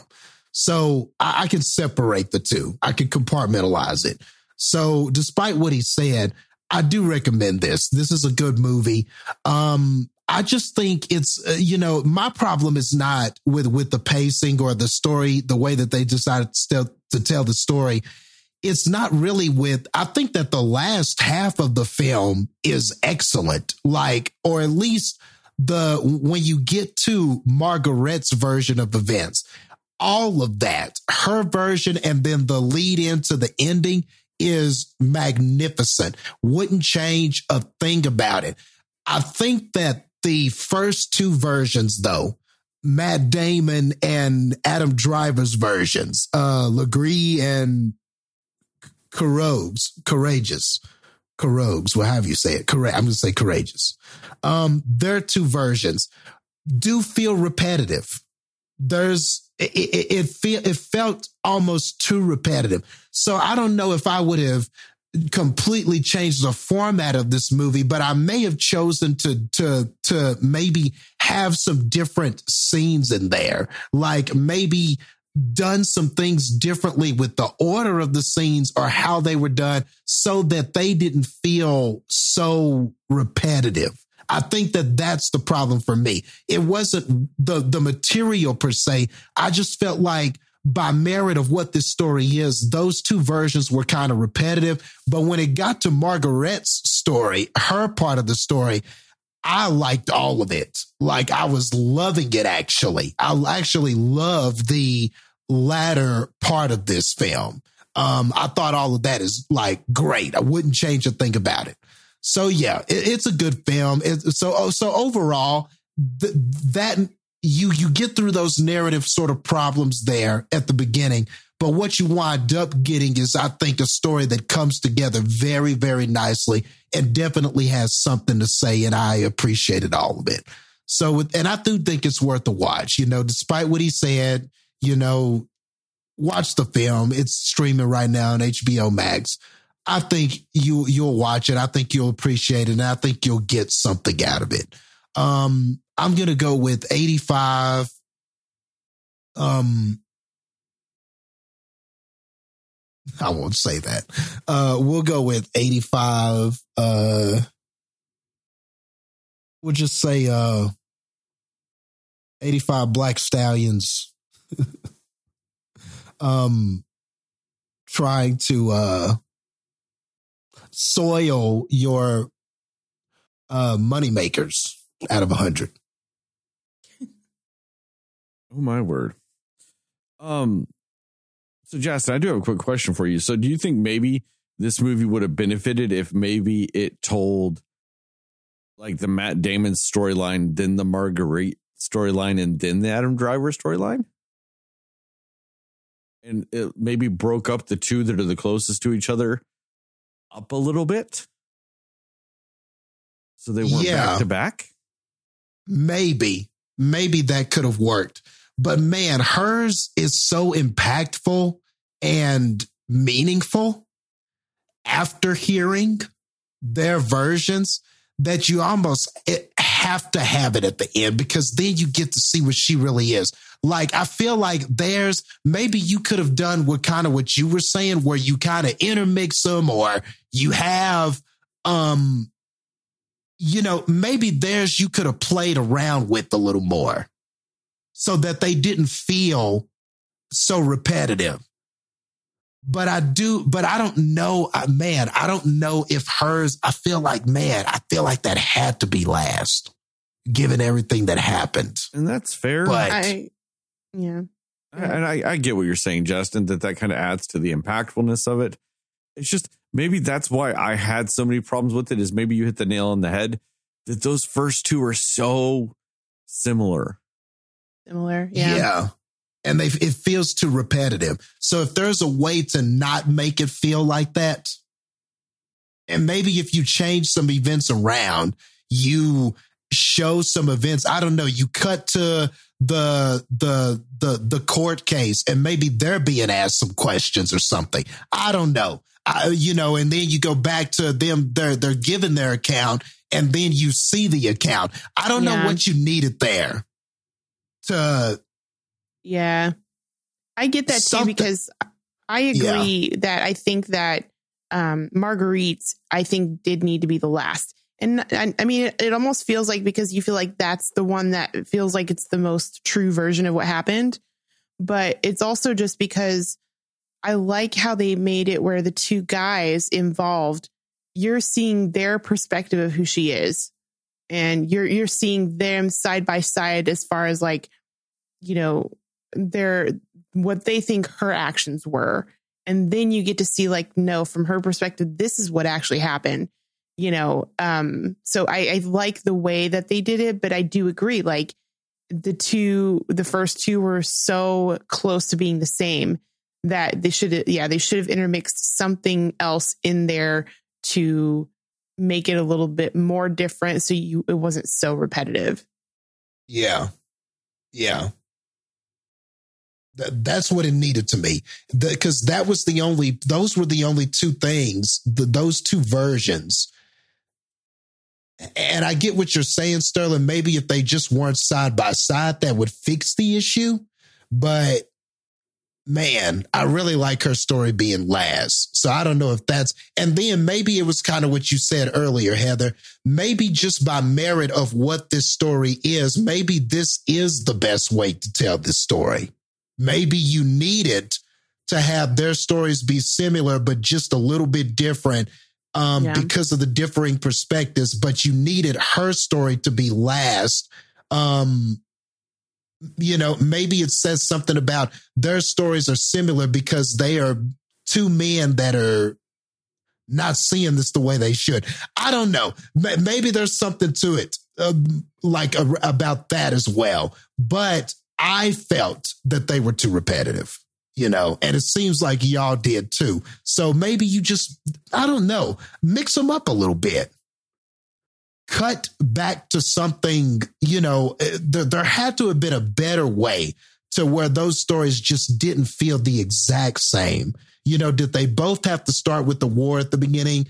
Or did they both have to, you know, maybe one of them starts with the war at the beginning but then when we get to Matt Damon's story, maybe his starts in another place and he has a, you know, he thinks back to the war and we see it just something a little different happen, you know? Or maybe in his story, Adam Driver mentions something about the war and he's like, well, I don't remember it happening that way, you know, or he's thinking about it. And then we cut back and we see how he saw it, you know? But maybe we don't need to start both stories with the war. They become friends. They get mad at each other. They, you know what I mean? Maybe that was the issue. But yeah, No, that's that that's fair. I was just wondering, like, because I mean, I do agree. Like when you talk about it, yeah, her story needs to be at the end. It's just, I think maybe that's why I was having issues with this film. Is their beats are just so similar, you know, and it's just it's the exact same events, but from just different perspectives, two times in a row and you're just like, Mhm. okay, like I've seen this, and of course, this one guy is going to think it's different than the other guy. Of course, you know what I mean. Like it's just that part of it's a chore. Um, but anyway, back to, I mean, my recommendation. What, uh, I do recommend it. It's not like I said, it's not a bad movie. It's just unfortunately because I know these thoughts and like I I do want to be fair to the movie, but unfortunately some of the outside stuff like that outside stuff can affect how you perceive and how you enjoy and you know movies you know that's just kind of the unfortunateness of them but it's also kind of it's a double-edged sword because that also could mean you can relate to a movie better sometimes depending on things going around with it outside of the film itself you know? So it's it's kind of a mixed bag and unfortunately this is on the more negative side uh because it does taint how the movie is viewed and stuff but i do want to be fair to this movie because, like I said, there is a lot to like about this movie. There really is.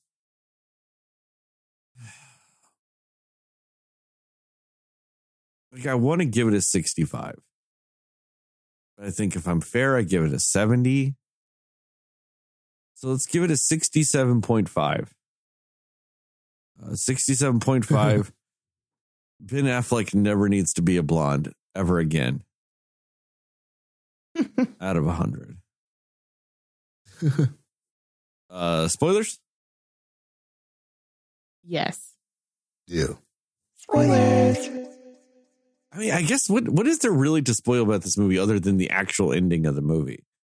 Everything else is like not really a spoiler. It's kind of the obvious thing it would go to in those situations. But I guess I want to talk about like did these did the the, the medieval battle sequences did they did they kind of remind you of a Game of Thrones a little bit? Yeah. Yeah. Yeah, It was brutal. It was intense. There seemed like there was a lot at stake, you know, because of the lives involved. That was, to me, that is one of the best medieval fights I've ever seen. Like, I think Are you talking it's, about it's in my movie? list. Yeah. Yeah. that's fair. I mean, I it right it's right up there to me with uh uh Kevin Costner and Alan Rickman and Robin Hood Prince of Thieves. And I know that sounds like a joke. I genuinely mean that though. I loved that fight sequence at the end of that movie when they're fighting in the castle. I made Marian's just watching them fight. I think it's fantastic. But I I like this movie because this one actually feels a little bit more authentic even than something like Game of Thrones because there is kind of the misconception that like people can just cut through armor. You know? Like you see people Yeah. get stabbed all the time. Like, no, it, it is armor. And it's Yeah. it is designed to take slashes. That is what armor is designed to do. Take slashes. You know? And so I liked that there were times like when they were fighting, they would intentionally turn their back on the sword so that it would just hit the metal plate, Mm. you know? hmm like that is kind of an authentic thing that happened. It one slightly thing is like medieval sword fighting isn't really like as much as everybody loves to do it, isn't really about slashing. Because slashing, especially in armor, was the most ineffective thing you could do. So that is some stylization to this fight sequences, but it was still kind of still accurate as to why you don't slash a lot. Stabby. Stabby works better with plate armor and stuff like that. Um, you know, because you can stab through, but Slashy doesn't. Uh, but I mean, it's just I'm talking about, but just all the fight sequences in general to this gave me a really strong Game of Thrones vibe, and I don't mean that in a bad way, because it kind of satiated what I've missed from Game of Thrones brutal fight sequences. You know, like this movie kind of, Mhm. I didn't realize I was missing that in my life until I saw this movie. And I'm like, man, I've been missing some medieval fucking brutality. Yeah, let's do this. I was really enjoying those. And I, that sounds creepy as fuck.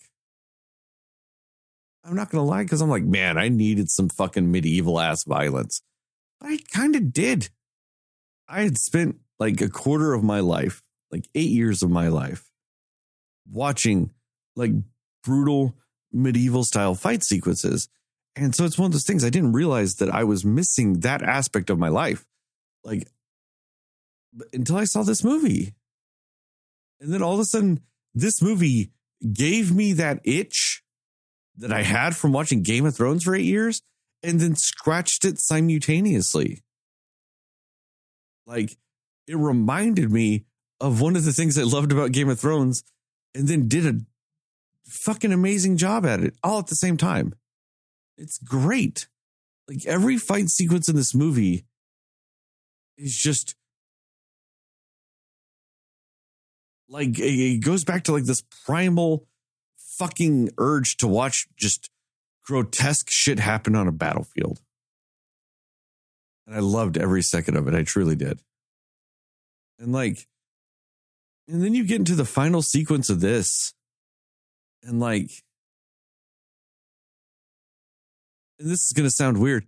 the final fight of this movie kind of showed me what we missed in some aspects of Game of Thrones. You know, like you have the Sir Arthur Dayne fight because he was the Morning Star. He's supposed to be the best fighter anybody's ever seen. And he was just a guy that fought with two swords, which, if you know anything about sword combat, is an incredibly inefficient and terrible way to fight with swords. you have infinitely less control over both swords than you would over one. You know, so it's just a style flashy thing. Whereas something like this, like a fight sequence like this, was brutal and intimate and just infinitely more satisfying than something like that. You know, because you have the, you know, the younger, almost more regal squire and stuff like that. And then you just, you know, he was younger, he was less battle worn, all kinds of stuff, where he had a ton more advantages in those in those regards, up against a guy that, yeah, has fought just dozens and dozens and dozens of times in battle, but is also older and more worn out and damaged. You know? And so you have that counterbalance of experience to youthfulness and all kinds of stuff and and it, it really kind of fit that type of of of, of fight. And it, like I said, it was it was intimate, it was brutal, it was all these great things. And so, like, you kind of wish you had gotten some of that out of Game of Thrones. Like when the Mountain and the Hound fought, don't you wish you ended up getting more of a fight like this? Yeah. Yeah, There, 'cause for there, sure. there was so much emotion in this fight. There was so much emotionality behind so many aspects of this fight. And you were supposed to have that when it was the hound versus the mountain. And you got none of it. You know? Like there's just so many little things that like while this reminded me of Game of Thrones, th- this movie kind of did the outshone Game of Thrones. Outsh- outshined? Outshined did Game of Thrones. That's the word I'm I landing think you with. had it right the first time. Mm, whatever. Shown just sounds like a dumb word. So, uh, but like those types of things, like, and so that was like kind of a, a fun and interesting thing to watch with that. Like, like when was the last time you actually saw that emo- amount of emotionality in a fight? You know, there wasn't just Yeah. anger. You know, like yeah, we see anger all the time in fight sequences, but like there was other emotions in this. You know? And I, I i i really enjoyed that aspect of the fight sequence coming alive with it but i still think that that one guy uh matt damon's character should have died though.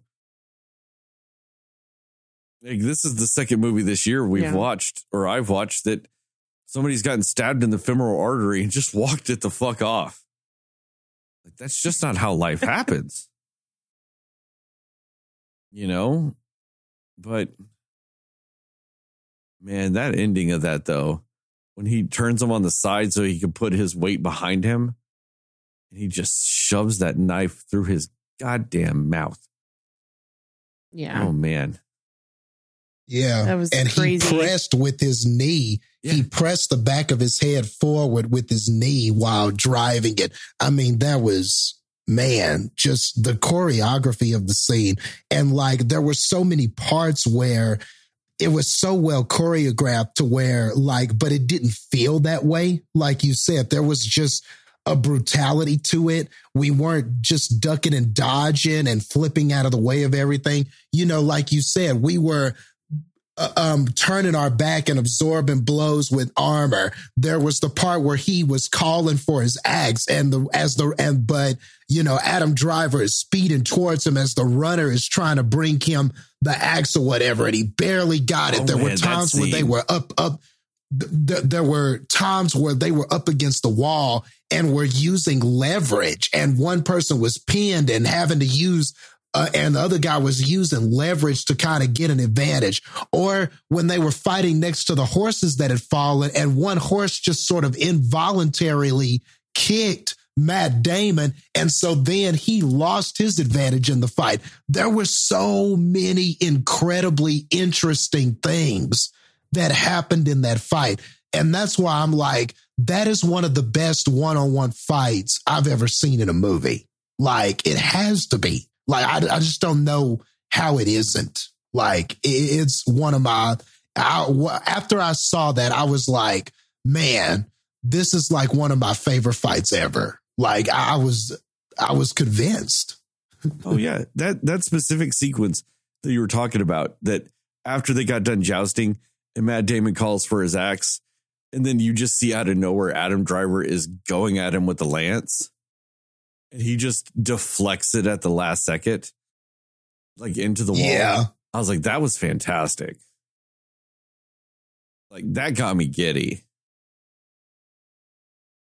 Like, because I just I hadn't seen something like that. Like, yeah, there was just so much of this. Like, and I liked how they did it. They did a really good job of adapting the fighting styles of both those characters to the kind of person that character was. You know, like the Adam Driver character was a lot more about outsmarting and outwitting and I don't want to say being deceitful, but you know, but yeah, being deceitful and masking the way you're like masking what you're going to do you know as a, a, as a way to catch people off guard. Like you know you're doing all this stuff all this stuff. Then all of a sudden bam he's fighting two with, with two daggers.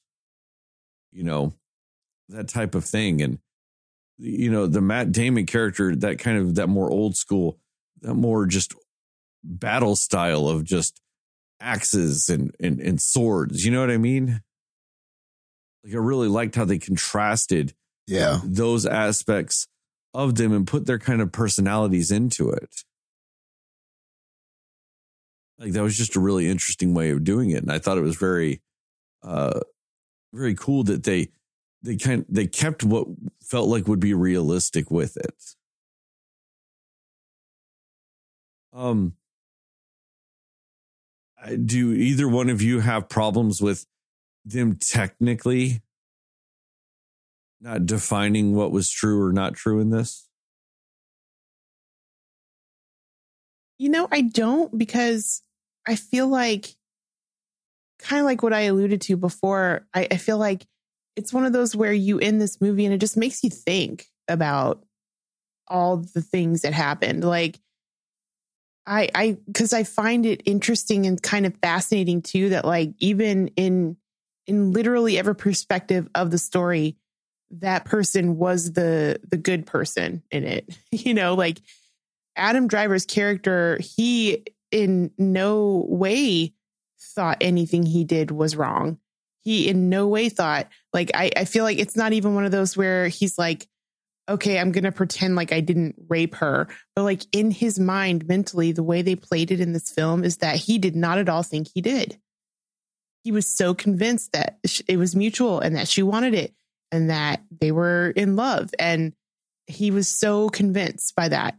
And and then just the complete opposite of that is what actually happened, even though Marguerite is, you know, you know, she found him attractive and I guess maybe was like a little bit flirty, but not really, you know, not wanting what happened. You know, I just feel like them leaving it open to interpretation of things or just not really resolving any anything really other than who won the duel. I, I feel like it's because that's sort of what happens in those situations too. Like, you know, it ends, you walk away, and everybody still believes what they already believed about it for the most part, as far as the people involved with it. You know, like he said this and that's not true. She said this and that's not true. So I kind of think that it was um an interesting choice to do that and i i didn't mind it actually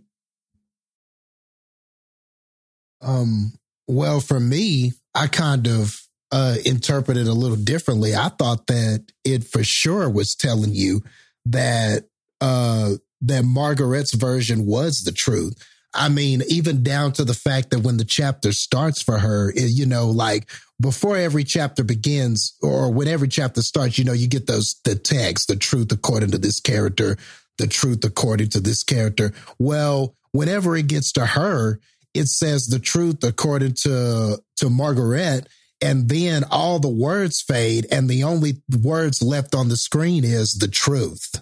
So I think, at least Mhm. in this movie, the the point they were trying to make is is that this is what truly happened to her you know? And then as the as her version and this is why i love her version at the end because and why it does need to be at the end you know? Or at least this is how i feel Ridley Scott felt or how you know how he feels historically because this did happen. You know these events did occur in a way but i mean but i feel like Ridley Scott was saying her version is the truth. And this is who she was. This is the kind of woman she was. She was she wasn't just a woman that was waiting on him and just coming home to him. She was she was capable. She was smart. She was handling a lot of the finances. She was uh, you know making sure the the the livestock and the horses were doing okay. She was a very capable smart woman even though they didn't see her as that. She was you know she was doing all of these things. She was very capable in doing all of these things.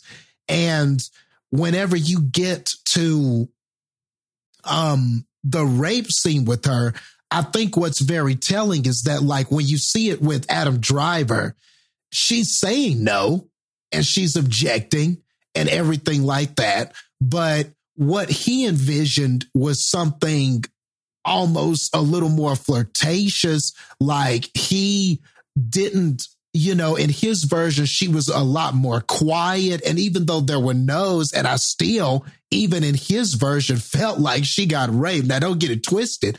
In his version i was like damn he raped her and even though he may not have saw it that way because he's blinded by what's going on with him or whatever or maybe he did Uh, either way um i was like man uh he raped her but then when you get to her version and you see just how adamant she was, how much she was screaming, saying no, how she was crying and everything like that. And like, um, Jodie Comer does such a great job in that scene. Like it's so much more more harrowing the way that she acted. It's like you know, I don't know how you watch that one and not feel like that's what really happened. You know, after seeing the kind of woman that she was, after seeing the way that um, Matt Damon treated her and everything like that, I just felt like her version had to have been the the true version. And then when you tie it back to just how we because we know how women were treated at the time. You know, they were treated as like a piece of property. The, the that line that that priest says to Adam Driver just sort of made my skin crawl when he was like, rape is not a crime against a woman, but it's a crime, it's a property crime against her husband or guardian. Like that's like and yes are these things that i understood and knew about just from history and stuff? Yes. But hearing it put you know in such a way and put in such a perspective and everything like that and you think about just how they felt about women at that time i could totally i felt like her story was the true story you know how the husband was treating her uh, the the way that he would say things about her and stuff, and why haven't we had a kid yet and stuff? I didn't have this problem with my first wife and her. Like I I believed that version, You know, Yeah, I, and- I didn't have any trouble believing that. You know, Yeah, and just to clarify, like I, I definitely think her version was like what actually happened, but I guess I just mean it's open to interpretation in the sense of like, um, for one, you know, with her being pregnant and them not really saying, okay, whose baby is it actually? And open to interpretation for like, okay, so what are the actual motives of these people and things like that? Like, I guess their their motives or their actual feelings about things, they still kind of leave it a little up in the air. Um, what happened to her, I think that is the true version of it, but I just mean like, I don't know. I, they they never flat out say it though, even though it's definitely heavily implied and it's definitely what I think is the truth. It's never fully actually flat out said that that's what happens because I mean, Le Gris to his death was saying he did not rape her, and so you know it's just like even though obviously we see what happened, even in his version, it looks like that obviously, but and, and you're right. It's like in his version, she's saying no, but her body's saying yes, kind of way of how they did it, you know.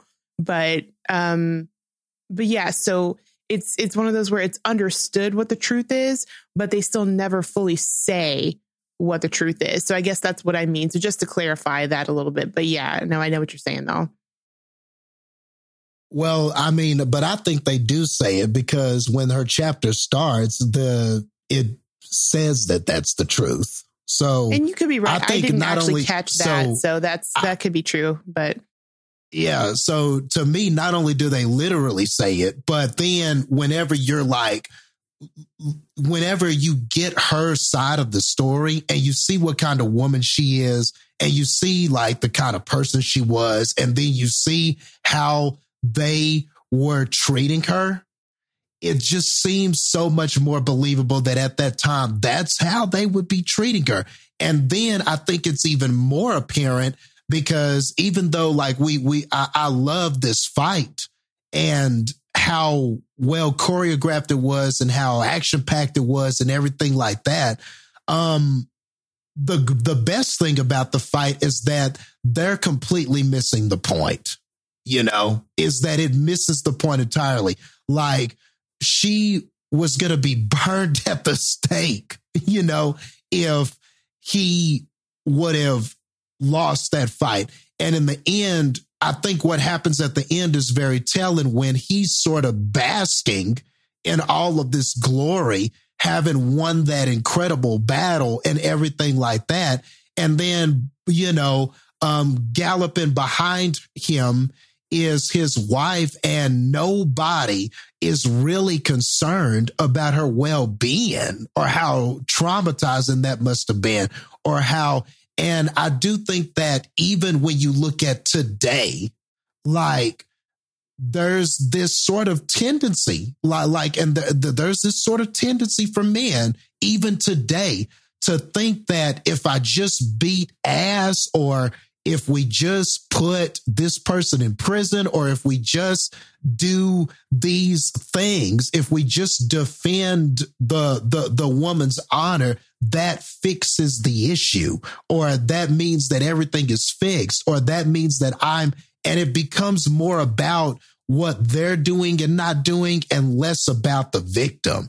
And I think that that was just so abundantly clear in this that like I felt so bad for her. Like even in all of that that happened, like I, I just felt so incredibly bad. And even that scene when she's when she ha- after she has the child, and she's like, "Man, if I had known that this would that that this could potentially that I could potentially not grow up with my child, I may have done what so many women do, and that's just be quiet and not say anything about it." because the cost of speaking out is so heavy and such a risk. And there are so many things that can happen and the the the the back and forth of whether or not people believe you the the the consequences which can be more damaging to you. Is it even worth speaking out? Like i think all of that was so uh, apparent in this. And I think because of that, it was even that much more important for Ridley Scott to tell you at the beginning of her chapter that, yes, this is the truth. You know, I don't think he wanted it to be open ended. I, I think he wanted you to know and believe and understand that this th- this is what happened and this is the way um, these men treated her back then this is the way they saw women back then and a lot of these things that we saw in this story mirror things that happen today. Even her best friend kind of turning on her and saying well you said that that man was attractive. So I don't even believe you. You know, I don't even believe that that that he raped you because like you because of just a conversation we had. Like a person like you can like you can't find the person attractive and then they still and then still be raped by that person you know um the mother who was a rape victim herself and said, um, you know, Matt Damon's mother, um, who was a rape victim herself, and said, Why don't you just be quiet? Why can't you just nip it under the bud? Why can't you just push it aside so we can be a family? Why don't you just push this aside for the sake of family? Some of it made my skin crawl because I have heard women tell these stories. Like, it's and I think that that's why, like, that's why I really want people to see this movie because it's those powerful things like that that that, that we need to see because it's a, just a harsh reminder of that even though we've come a long way from medieval times, we still got a long way to go when it comes to a lot of this stuff. Yeah, and all that's fair, but the reason why I asked that is because technically the only reason why we think her side of the story is true is because technically her husband won that duel. In because this is like a like the history of that trial, you know, through the ages. You know what I mean? So like this is a dramatization of that. And so those aspects of it we don't actually know. That's literally just what she said at the trial. And so with that, and the reason why I say that is because because of the other things that was brought up with this stuff, like with w- the way they also thought things, the reason why it is kind of technically left ambiguous with some of that stuff is because there is the there was the thought back then that if the woman didn't orgasm she couldn't conceive. And that's why rape wasn't you know could never conceive a pres- uh, pregnancy we know of course that is factually not true you know that has nothing to do with anything but with that the thought was like and this is like going back historically the thought is and they kind of approach it in this that it was consensual. She got pregnant with Adam Driver's son and had to cover it up by saying she was she was raped and it's actually you know the child's Matt Damon's. And that's why she lied at the trial saying that no I do orgasm from sex with my husband and that's why I'm pregnant. They do those aspects of it to show that technically whilst her story is probably the most likely to be true, it is also not out of her character to lie for the sake of appearances with some of that stuff. Not to say that that is fair or right or any of that stuff. I'm just saying that that is something they do portray in this movie with that stuff. And because we factually don't know. I mean, that is the other side of it. We factually don't know in general with this stuff because it was all from the 1300s. And like I said, according to French law, the only reason why Adam Driver's char- uh, character was considered a rapist was because he lost the duel. Now, I do agree with you, Justin, that a lot of that stuff in it was portrayed in a way that makes it most likely that what her story was within the context of the movie the most likely to be truthful. I do 100% agree with that aspect of it. But I do think that they intentionally left some things open ended, like with some of it even being the the paternity of the child. That they do leave some of that intentionally. Well, also because we don't factually know that either. Um, but I do think that they intentionally left some of that ambiguous or intentionally ambiguous feeling to drive home, home the notion of, in the end, still, the whole point of this story was kind of, in a lot of ways, no one knows the truth based on what's what. Based on what, based on, well, nobody knows the truth based on what stories we are told in those aspects. Like, I think to just see some of the ambiguousness of some of that stuff isn't to deny that her story was the most accurate and like why she would feel like she would need to lie. Because there's a very good chance that she did get pregnant from Adam Adam Driver raping her. But she would have to lie about sex with her husband because otherwise no one would believe any aspect of her story. You know, because if she said, No, I was raped and that's why I'm pregnant, based on their understanding of quote unquote science, Right. that would mean that she enjoyed it more than she enjoys sex with her husband. Therefore, it was consensual. You know? And there is those aspects of history and stuff like that that are just are that I am glad that they are portraying in some of these things because unfortunately even now some of those thought processes people still have. You know what was it like 5 or 6 years ago where a former gynecologist who was now a, a congressperson brought up legitimate rape because legitimate rape couldn't lead to a pregnancy because the body would produce hormones to stop pregnancy from happening. Yeah.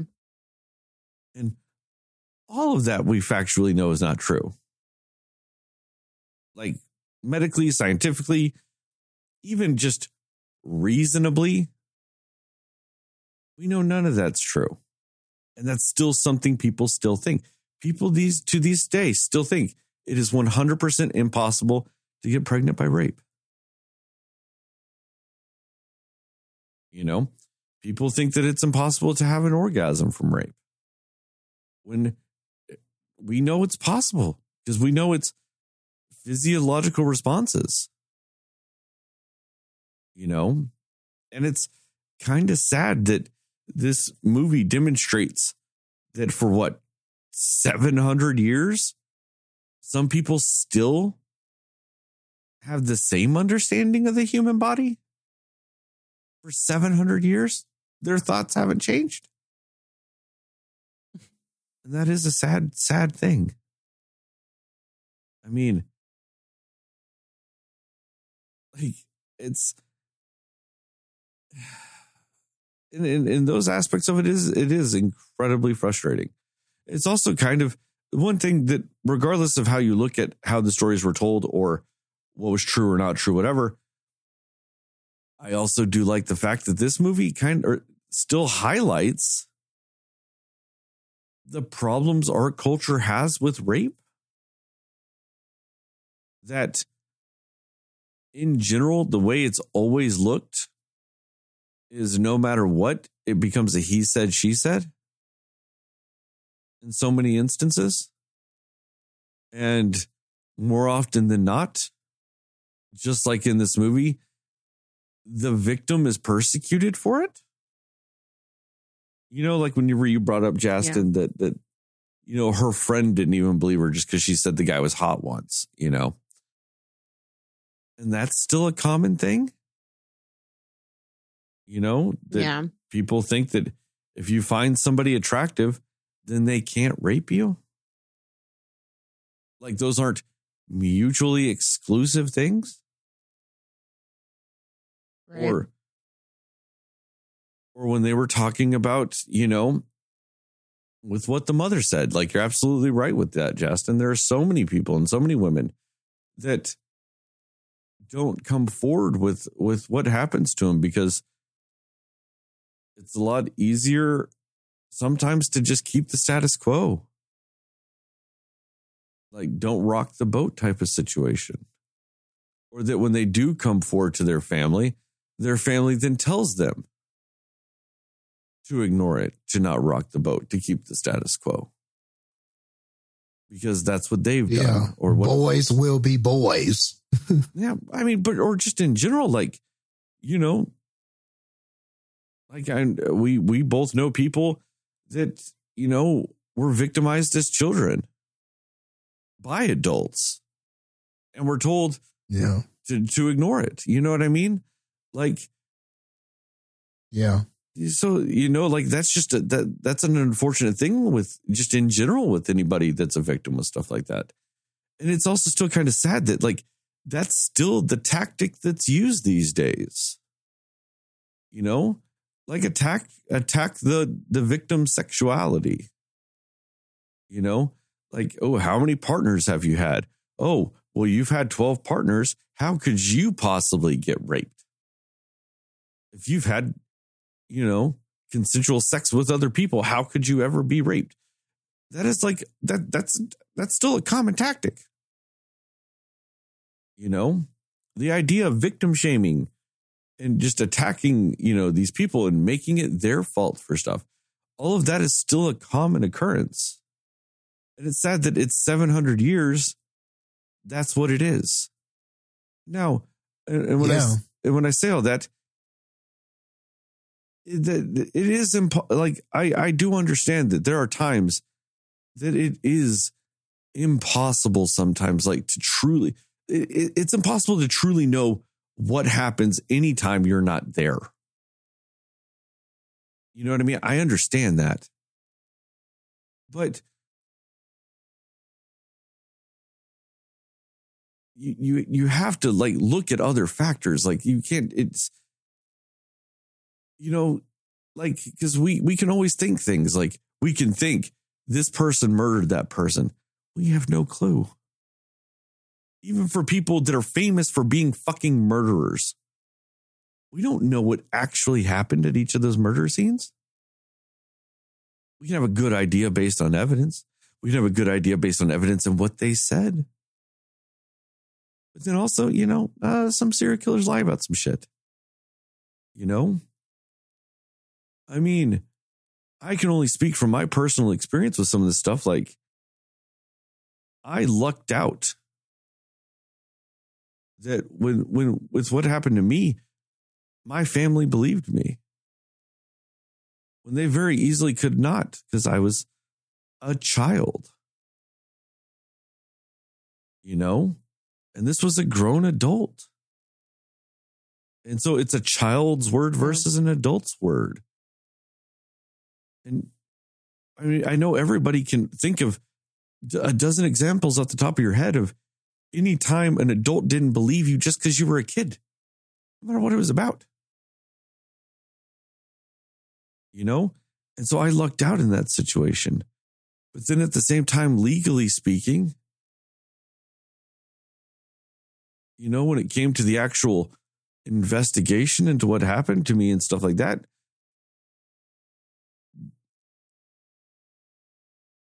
there was a lot of instances where I I felt like they didn't believe me when I was talking to cops and when I was talking to a grand jury and a prosecutor and stuff like that. You know, because it did feel like they took every chance they could to trip me up, which is hard enough sometimes when you're an adult. You know, But then when you're with the kid, I know people, some people say, well, if you just tell the truth every time, is it? Yeah, but when they intentionally ask you questions and frame it as, well, that's not what happened. Tell me what really happened. Yeah. And you're a kid, it fucks you up. You know? And like, and and so like I was I was I was going through a way smaller version of what some of these other people go through and with what she went through in this story, but as a child. Like he was nowhere near as extreme as this. I don't want to get that twisted. You know what I mean? No one ever just straight up called me a liar. You know? But when I was doing the grand jury and talking to the district attorney and all this other stuff in front of all these other people, they questioned me more about if I knew what lying was than they did about what happened to me. Hmm. You know? Like, that's what they were more concerned about. Like, if I understood what lying was, if I know what lying is, do I understand the consequences of lying? Do I understand what the difference between lying to them and what lying to other people is? You know what I mean? That's what they focused on more. More of the questions to me were directed about that than what actually happened to me.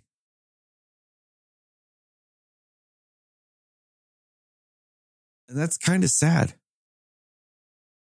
Because these were the people that were supposed to be on my side. You know, like this is the district attorney. I, I guess I don't know if it was the actual DA. It was could have been, I don't know, one of his assistants, whatever, but still, like this was the person who was supposed to be advocating for me. And that's what they were more concerned Yeah. about. And then years later, when I found out that the guy just they plead they they did a plea deal and the guy just got probation. I'm still a kid. Even though it's a few years later, I'm still a kid. Yeah. I'm then wondering if I fucked up. Like, did I say something wrong? Did I was I not believable enough? That they didn't feel like they could actually legitimately punish this man? Like, what did like you start having those feelings? What did I do wrong? And so I I, I get that, that with this movie, they do portray a lot of that stuff. And I do appreciate that because a lot of that stuff was from from documents. Now, like, was it the most accurate shit in the world from documents from 700 years ago? Probably not. But some of that stuff is actually fairly accurate because sometimes cultures just were really good at keeping records with some of that stuff. And we do have a little bit more historical context with this because, like you said, Justin, this was the, the last, you know, trial by combat in France. You know, so there's also some more historical relevance. And so why they would want to keep more documentation on it and stuff like that. Because there's other historical milestones tied to it. But I, I, I, I do like get what you're saying with a lot of that stuff, Justin, especially because it is still relevant. Sadly, it's still relevant. Like I said, it's been damn near 700 years. Like, what else do we do that we used to do 700 years ago? Like, really? We can catch up. Like, we can adapt in some new shit.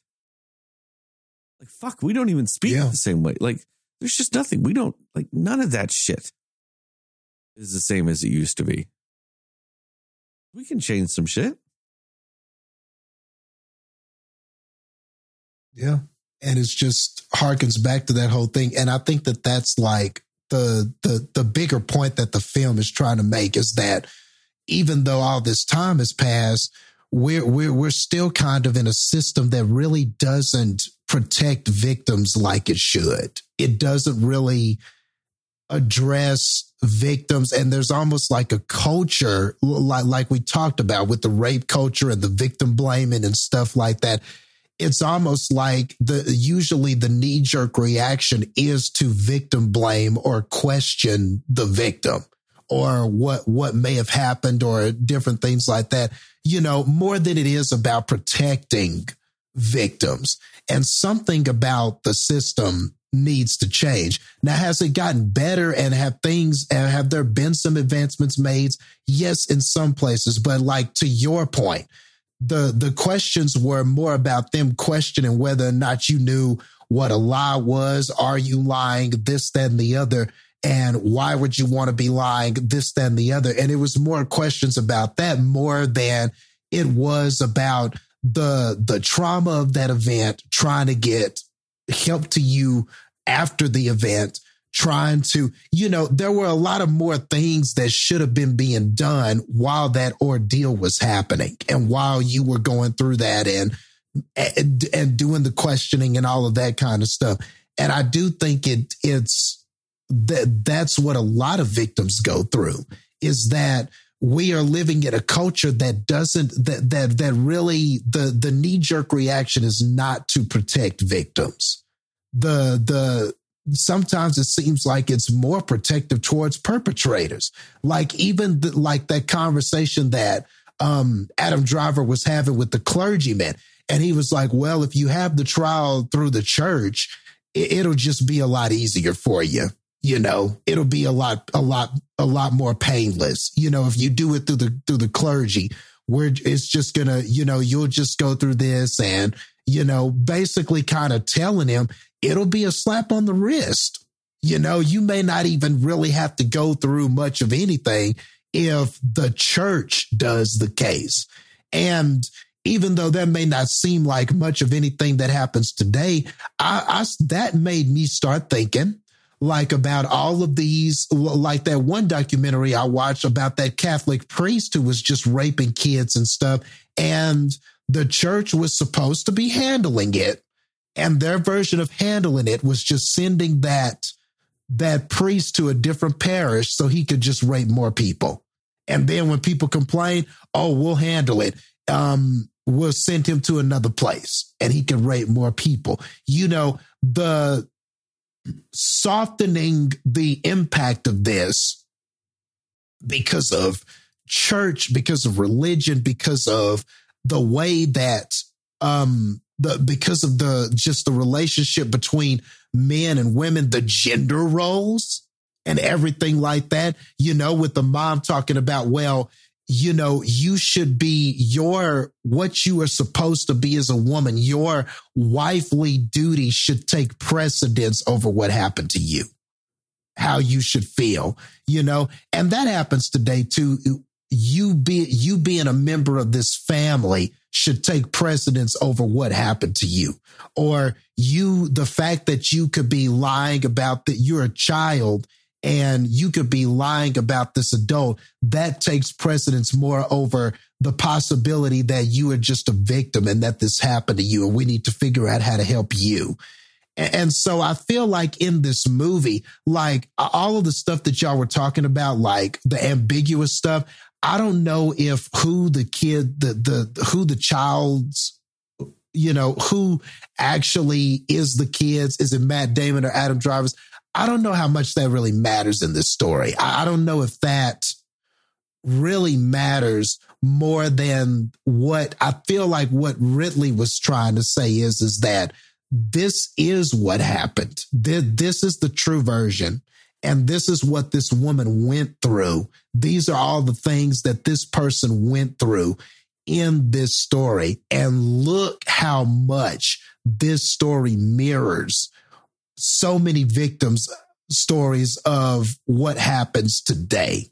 And I feel like that was like the most important piece and why he made it a point to say, this is the truth. I don't know if he wanted you go, coming out questioning what was the truth. I think he wanted you to accept that this is what the truth is. And this is the problem. And this is a problem that still exists um, in, in our society today.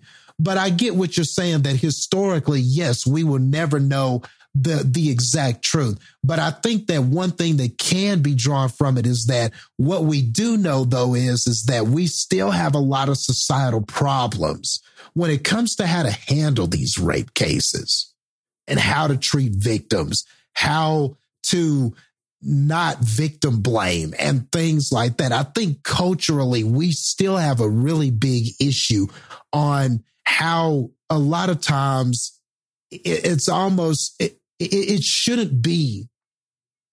A victim should never feel like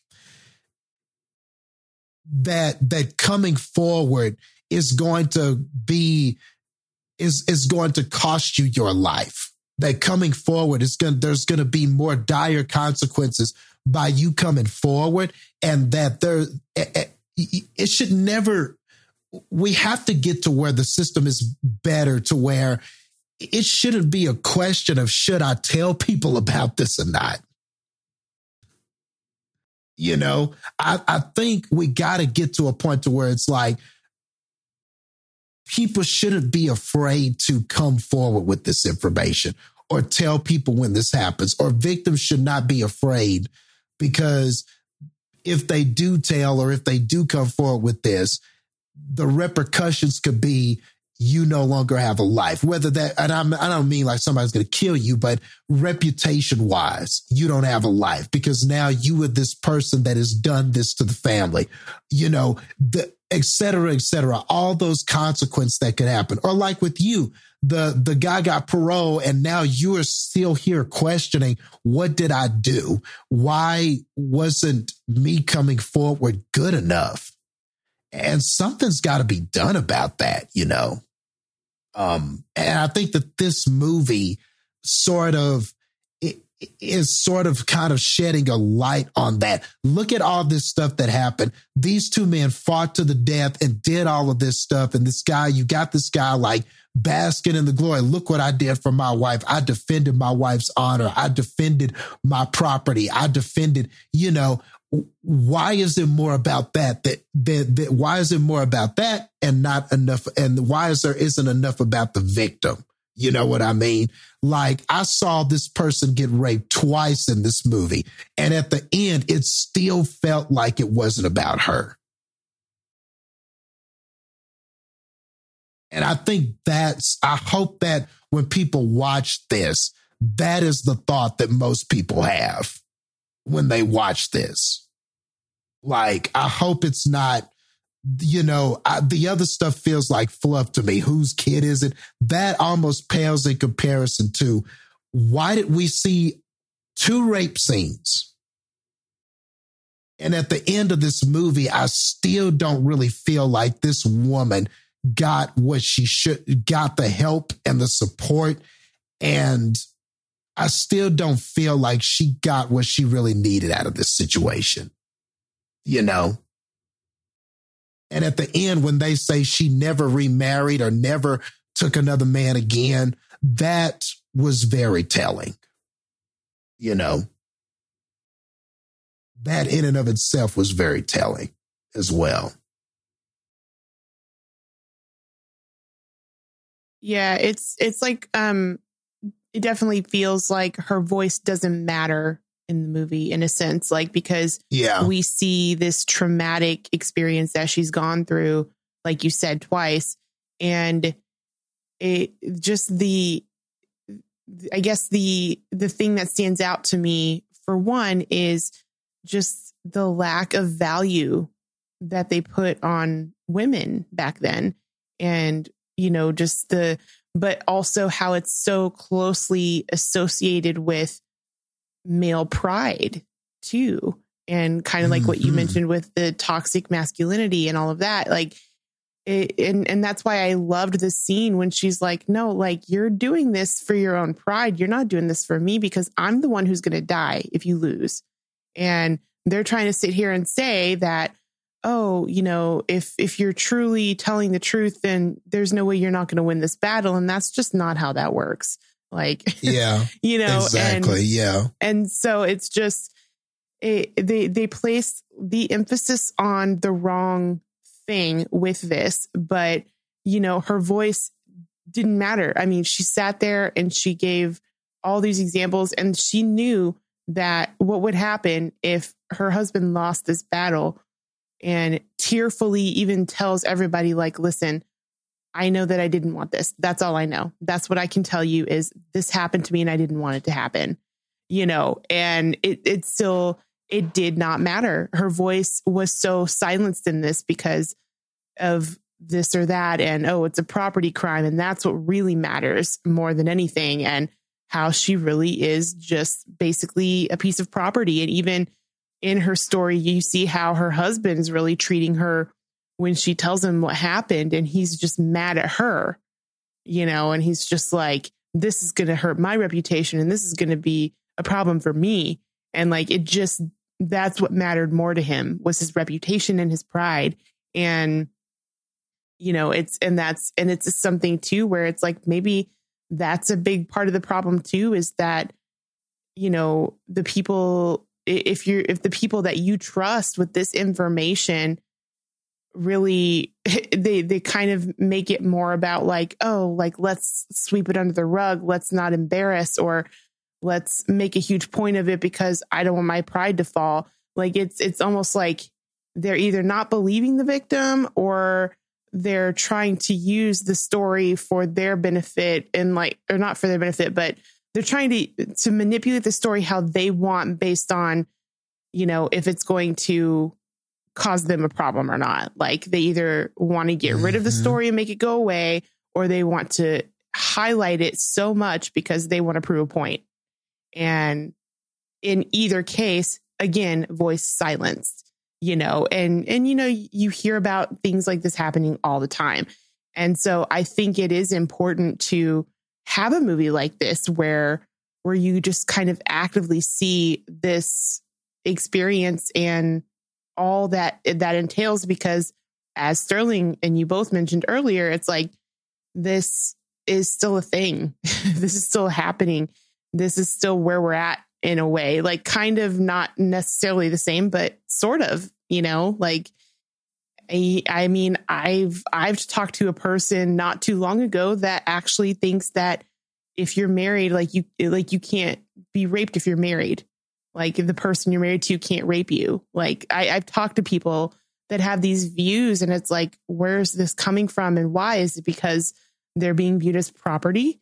because it's like, oh, well, if you're married, you belong to me, so therefore I can't rape you. Like it's it's all about the property and that whole thing still to this mm-hmm. day and we're in 2022 now. Like it's insane how very similar it is still. And it's so unfortunate and tragic and sad and heartbreaking because again, how many like women either don't get justice for what happened or are afraid to say what happened because they know that this is how it ends up so many times. You know, so that's why I think this story is super important because look at how very much the world still is after all this time, you know. Yeah. I mean, all of that was great stuff. And so, like, yeah. And that's why I just think that the movie is like incredibly important because of that. You know, like, and it just kind of shows, like, like, like we've said, how far we still have to go with these things and how far, um, and just how, and shockingly, even though this is something that happened 700 years ago, we're just not that far. We're not as far from it as we think we are. Sure, uh, a couple of th- things have uh, some things have changed, and sure, we've got a judicial process that's better than this, and we understand more about rape and different things like that. But man, there's a lot of things just ingrained in the culture where we still need to be looking inward and saying, what, how can we be better about this? You know, how can we be better about this? And like you said, viewing a, a wife as property or that, you know, it's a, you know, you can't rape a wife. Like what? That just sounds crazy to me. But you're right. There are people that really just believe that. Or even like when people come forward and then like their family members and stuff are just like, well, I mean, wasn't that a long time ago? Or I mean, shouldn't you be over that by now? Or like, can we just yeah move on from that. Like, just don't even want to really help these the the victim deal with it or help them, you know, help, you know, understanding that that is something that that person will have to live with and feel and and experience you know that that that may be something that never goes away for that person you know? Yeah and, and it's, it's not just women. Thing. like we've obviously based on our conversation here like it's not just women you know but yeah, yeah. in general. Oh yeah. For sure. Yeah. Just any victim. But yeah like it's just it, that that you know and, and we just lack so much understanding. We we lack a lot of the uh, uh, we still lack a lot of things in place to really make this these conversations and these proceedings and the with these happening when these things happen to people we just lack so much to uh, to to make this more effective and so we got to keep seeing that we're missing things. We got to keep seeing that, yes, there's a lot of things about our culture that leads to us do, do you know making these kinds of assumptions or like you know somebody hears that um a person you know, got raped at a club or whatever the case may be. And they're like, well, what was she doing? You know, sometimes, or what was he or she doing? What were they wearing? What was, you know, you've heard stuff like that before. Like, why are we jumping to those things rather than asking, okay, what happened? How can we help? What, you know, what, what is a better way to help these victims while the, these proceedings are happening, different things like that. I just think we got to keep asking those questions and we got to keep making these things better until people feel that they're, they're not at risk for saying that this happened to them. You know, I, I feel like people, it's got to get to a point to where people are not just, uh, are, are more scared to say what happened to them than they are just to hold that in and just not say anything about it at all. You know, I hate that it's that way. I just hate it. And I think we got to keep advancing until it's not that way, you know?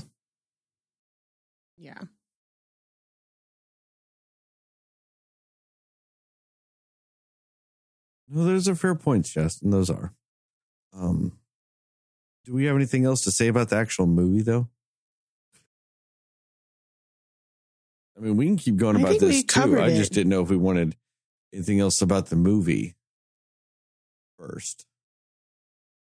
No, right I, I mean, I think we covered it. I, yeah, I think it's like, I think it's it's good that this movie starts the conversation like this. You know what I mean? Like, I think that's a really great thing that this movie's doing is people are you, you know it makes you want to talk about it and evaluate and think about like all of the aspects that go along with something like this so um but yeah no I, i'm yeah I, that's all i had to say about the movie but i'm glad it starts the conversation about it you know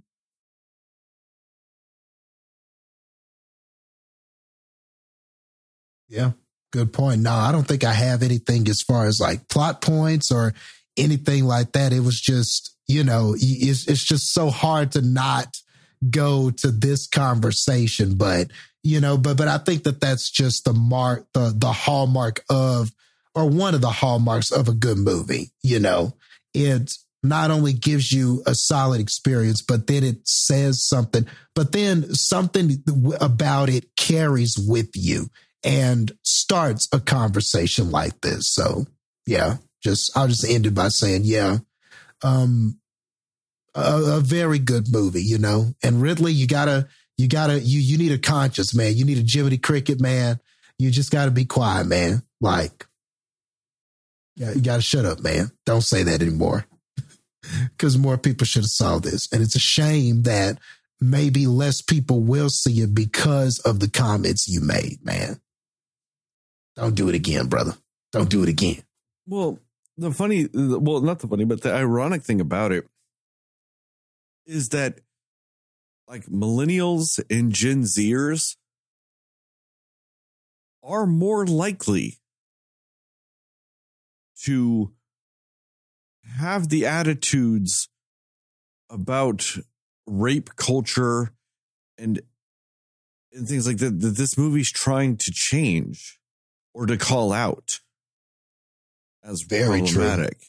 You know what I mean? And I'm not saying that that is like the hard fast rule or anything like that, but I'm just saying as a society, the younger generations, like your millennials and your Gen Zers, and then even younger than that, are more accepting of the different types of sexual assault and the trauma that can happen from it. And you know what I mean? We're we're a lot more in tuned with the fact that there is grayness to it, but then there's also platitudes to it. You know, they used to not consider some of the things that we consider sexual assault now. Like Heather was saying, uh, the idea that like a husband can rape his wife. There's a lot of older generational people that still feel that way. I'm not trying to make a general generalizing sweeping statement that they all do. I'm just saying it's more common in older generations than it is in younger generations. You know, hmm uh, we're a lot less likely to accept the like what Justin brought up earlier, the boys will be boys mentality. Um, you know, we're a lot less accepting of that. We're a lot less um accepting of sexual assault happening to males. You know, like a lot of older generations don't feel like men can be raped or sexually assaulted. And we know that's Yep. just not true, Yeah. you know? That's tr- that- that's true. That is true. You know what I mean? Because, like, especially in those situations, it's like, oh, you were raped. Well, you're not a man then. You know, they, they they'll degrade you twice with it. Type of scenario, and younger generations are less like uh, less likely to accept that that's what it is. You know what I mean? So, Yeah. like the demographic that would understand and respect and and and enjoy the message that he's trying to portray about rape in this movie are the generations he's fucking attacking. Like that's Yeah. what makes even less sense now that I think about it, like looking back on it now. Like with what you Yeah. were you were And- saying with a lot of this, Justin.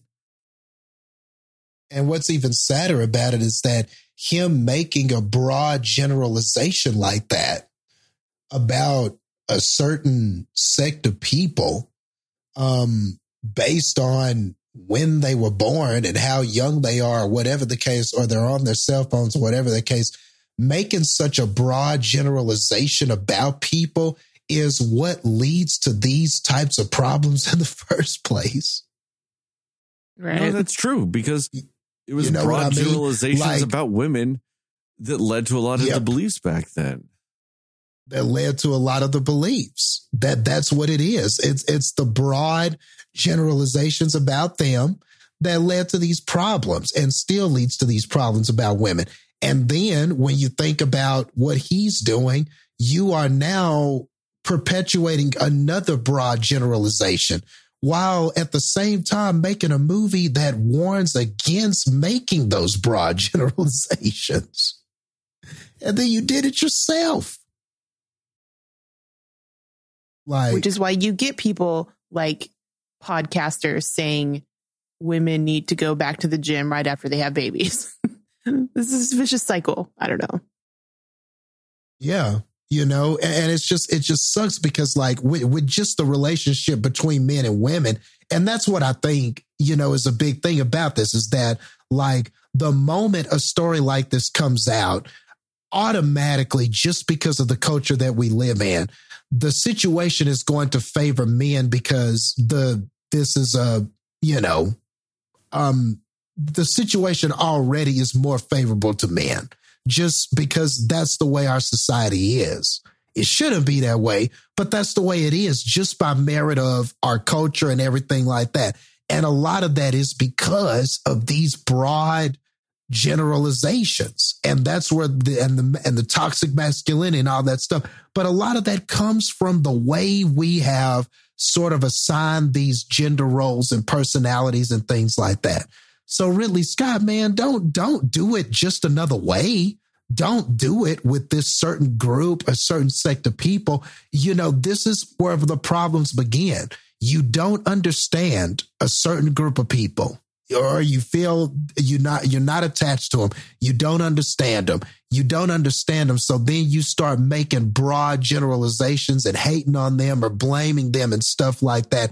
And you're blaming something and looking at something that you don't understand. And you're making very what seem like harmless now but those are harmful generalizations to make about a whole generation of people you know? So you don't, don't start the vicious yep. cycle in just another way. You know, this is what we got to stop doing. We got to stop doing this to make progress, you know?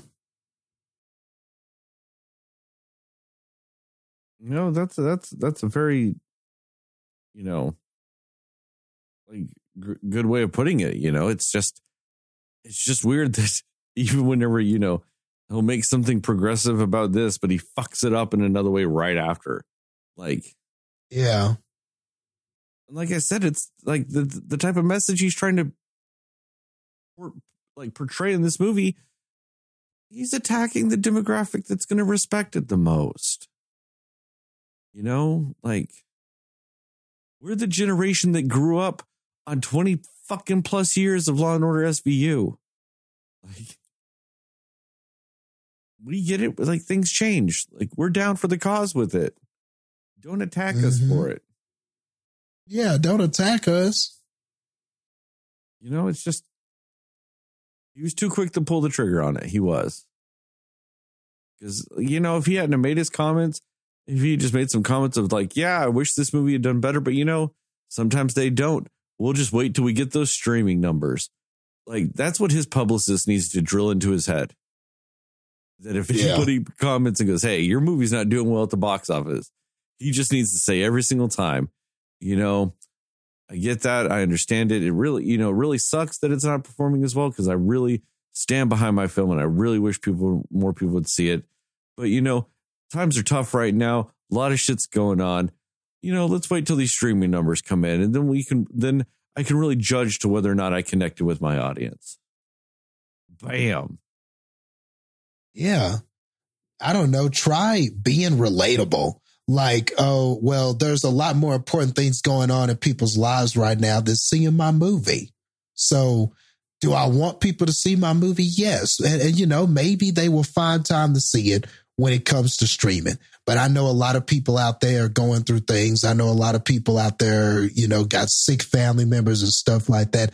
This is a crazy time for not only cinema, but for just people. So, you know, if, you know, less people are seeing my movie because they're more concerned with being safe, well, then they're making the right decision, you know. Or, I hope that they catch it on HBO Max. Or at least you throw, know? throw a line in there of, I'm just happy that the people that want to see my movie finally can. Yeah. Yeah. yeah. I mean, he just comes across like so pretentious, like uh, uh, uh, Christopher Nolan did when in uh, what what the fuck was that movie? Tenet.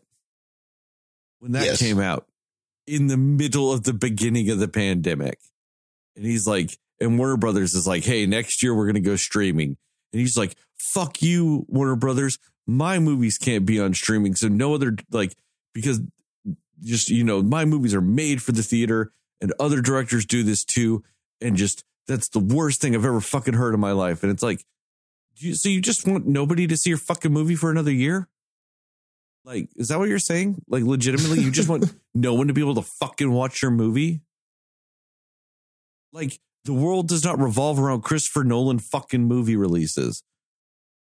I know exactly. I know he likes to think that because his movies tend to do very well at the box office.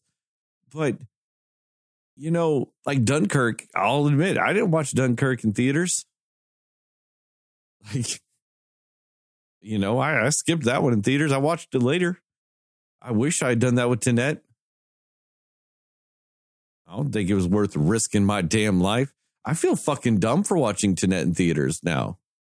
Granted, there was like three of us in that entire fucking theater. It's like a 200 seat theater. There's three of us. And I'm like, man, why the fuck did I do that? It was not worth it. You know? oh, Like, good old it's- it's it what and, and don't get me wrong like this was like i said i i don't hate this movie. I think it's fine. I think it's it's it's good. It's, i don't think it's great but i think it's really good. And i'm just like chill out bro. Like you could have just done gangbusters on on hbo max this wasn't even in the trending because i think people just don't care now I th- he just, I think he shot himself in the foot. This man, Red right, like Red Ryder or whatever the fuck it was, BB gunned his fucking self. Like he just shot himself in the damn eye. What was it? The Red Rifle BB gun? What the fuck is it? I've seen that movie like 90,000 times. Why can I not remember what BB gun it was? Is it a Red Ryder BB gun? You guys know what I'm talking I'm about? trying to remember. Yeah, I'm just I'm trying, to remember. remember. like I should know because I hate that movie. And it's because I have seen it 9,000 times. Because my fucking mother, every Christmas, would just put it on TNT or TBS or whatever the fuck channel it was that just shows this movie for like 72 hours straight. And we weren't allowed to change the channel. So it was just like nonstop streaming a Christmas story in my fucking house every Christmas.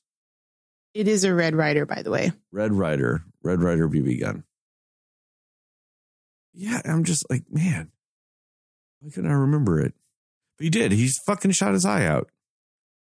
Like, oh man. Anyway, anything else? Any other thoughts about this movie or Ridley Scott No, I'm good. male podcasters?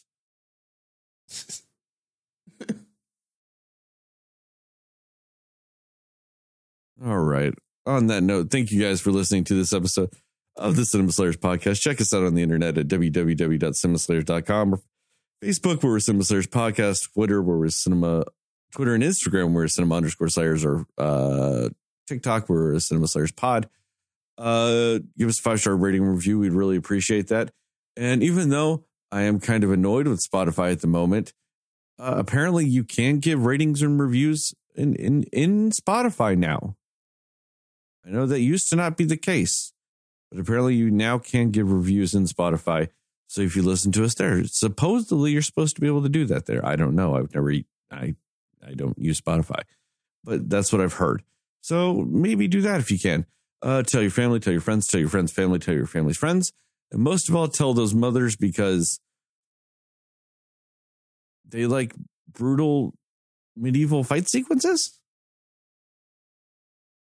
That's like the only thing that I feel comfortable enough about this movie to say they like. Right. yeah. So we're gonna go with that. um. So yeah, tell them about this movie because and this podcast because medieval fight sequences. Um. Shout out to Plug Migo and Mudo Ochoa for our theme song and logos, respectively. Uh, I don't know something, something, something, something, something. And as always in the podcast and the TikToks, just remember, according to Justin, Moon Knight is the best picture winner.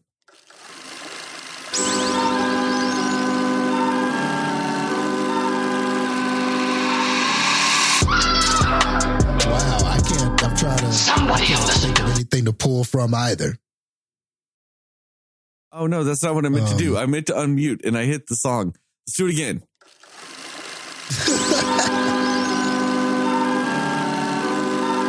gonna say, Justin, Repeat that sing the song. You would do a last duel. Somebody listen to me. Nobody knows anything but you. All right. Are you this? ready? I won't sing, but I'll spit something. Cinema Slayers. Ridley Scott? You got to ask those inner questions, Ridley. Ask those inner questions, man, before you ask those outer ones. That's a that's a that's a weird thing to to have a fight to, Justin.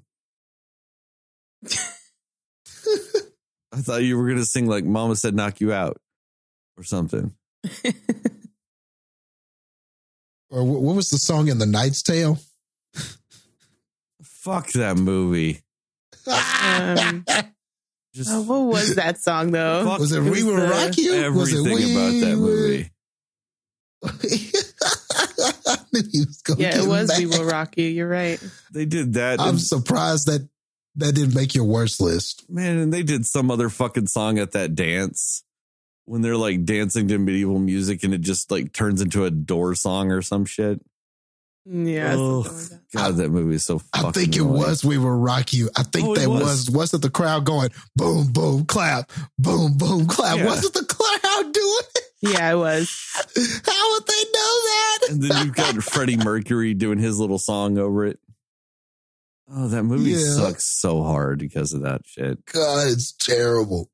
Oh, I hated okay. everything about that movie. Just so much. Oh my God. Just, man, fuck you. Just fuck right off. See, this is why men shouldn't have microphones. They say shit like that. Knight's Tale. Knight's Tale. yeah, I don't know. Yeah, I'm, I'm gonna have to. Yeah, you you can go ahead and I'll send the microphone to you, man. I deserve it. Fuck, man. I'm gonna have nightmares tonight now. I'm just gonna be. It's gonna be per, like doing the jousting scene from this movie, but the crowd's gonna be going doom doom ksh, doom doom ksh. Ugh, Yeah, boy. God, Uh, that's what the trailer was too. The trailer was like, "Yeah, look at this medieval. We will rock you." Yeah, yeah. Ugh. Oh God, I am, I am infumed. I don't know if that's the right word for Oh, it, boy. but that's what I am. Infumed. Man, everybody, man. But I just remember, man, Shut the fuck up. uh, us working at the theater, man, and all the girls was was on that movie though. Remember, like all the um, because Heath Ledger was in it, man. Yeah, it was And Heath that in was- his prime. Yeah. Yeah, he couldn't do any wrong, and I just remember, man, the ladies loved that one. The ladies loved it. We we will rock you, bro. Whatever, where I was watching it, and they started going, and the crowd started going, boom, boom, clap. I went, what is this? Why would the crowd be doing that? I was so mad. Anyway, yeah. The one redeeming factor of that movie was Shannyn Sossamon. I liked all the side characters better than Heath in that movie. And, you know, I love me some Heath Ledger, but I thought the side characters were more interesting in that movie. I completely disagree because they did all the wrong shit too. You got your Paul Bettany, you got your um is it Stanley Tudyk? Something Tudyk? Alan Tudyk. That guy. Alan Tudyk, sorry. Yeah. You had a bunch you got of your guy bullshit. who played what's his face in Game of Thrones? He played the king. I can't remember his name. Yeah, he played Robert Baratheon. Yeah. Your Mark Addy. That's his name. Yeah. Yeah. Sure. A bunch of highly respectable actors in a garbage ass fucking movie. Anyway, I'm out.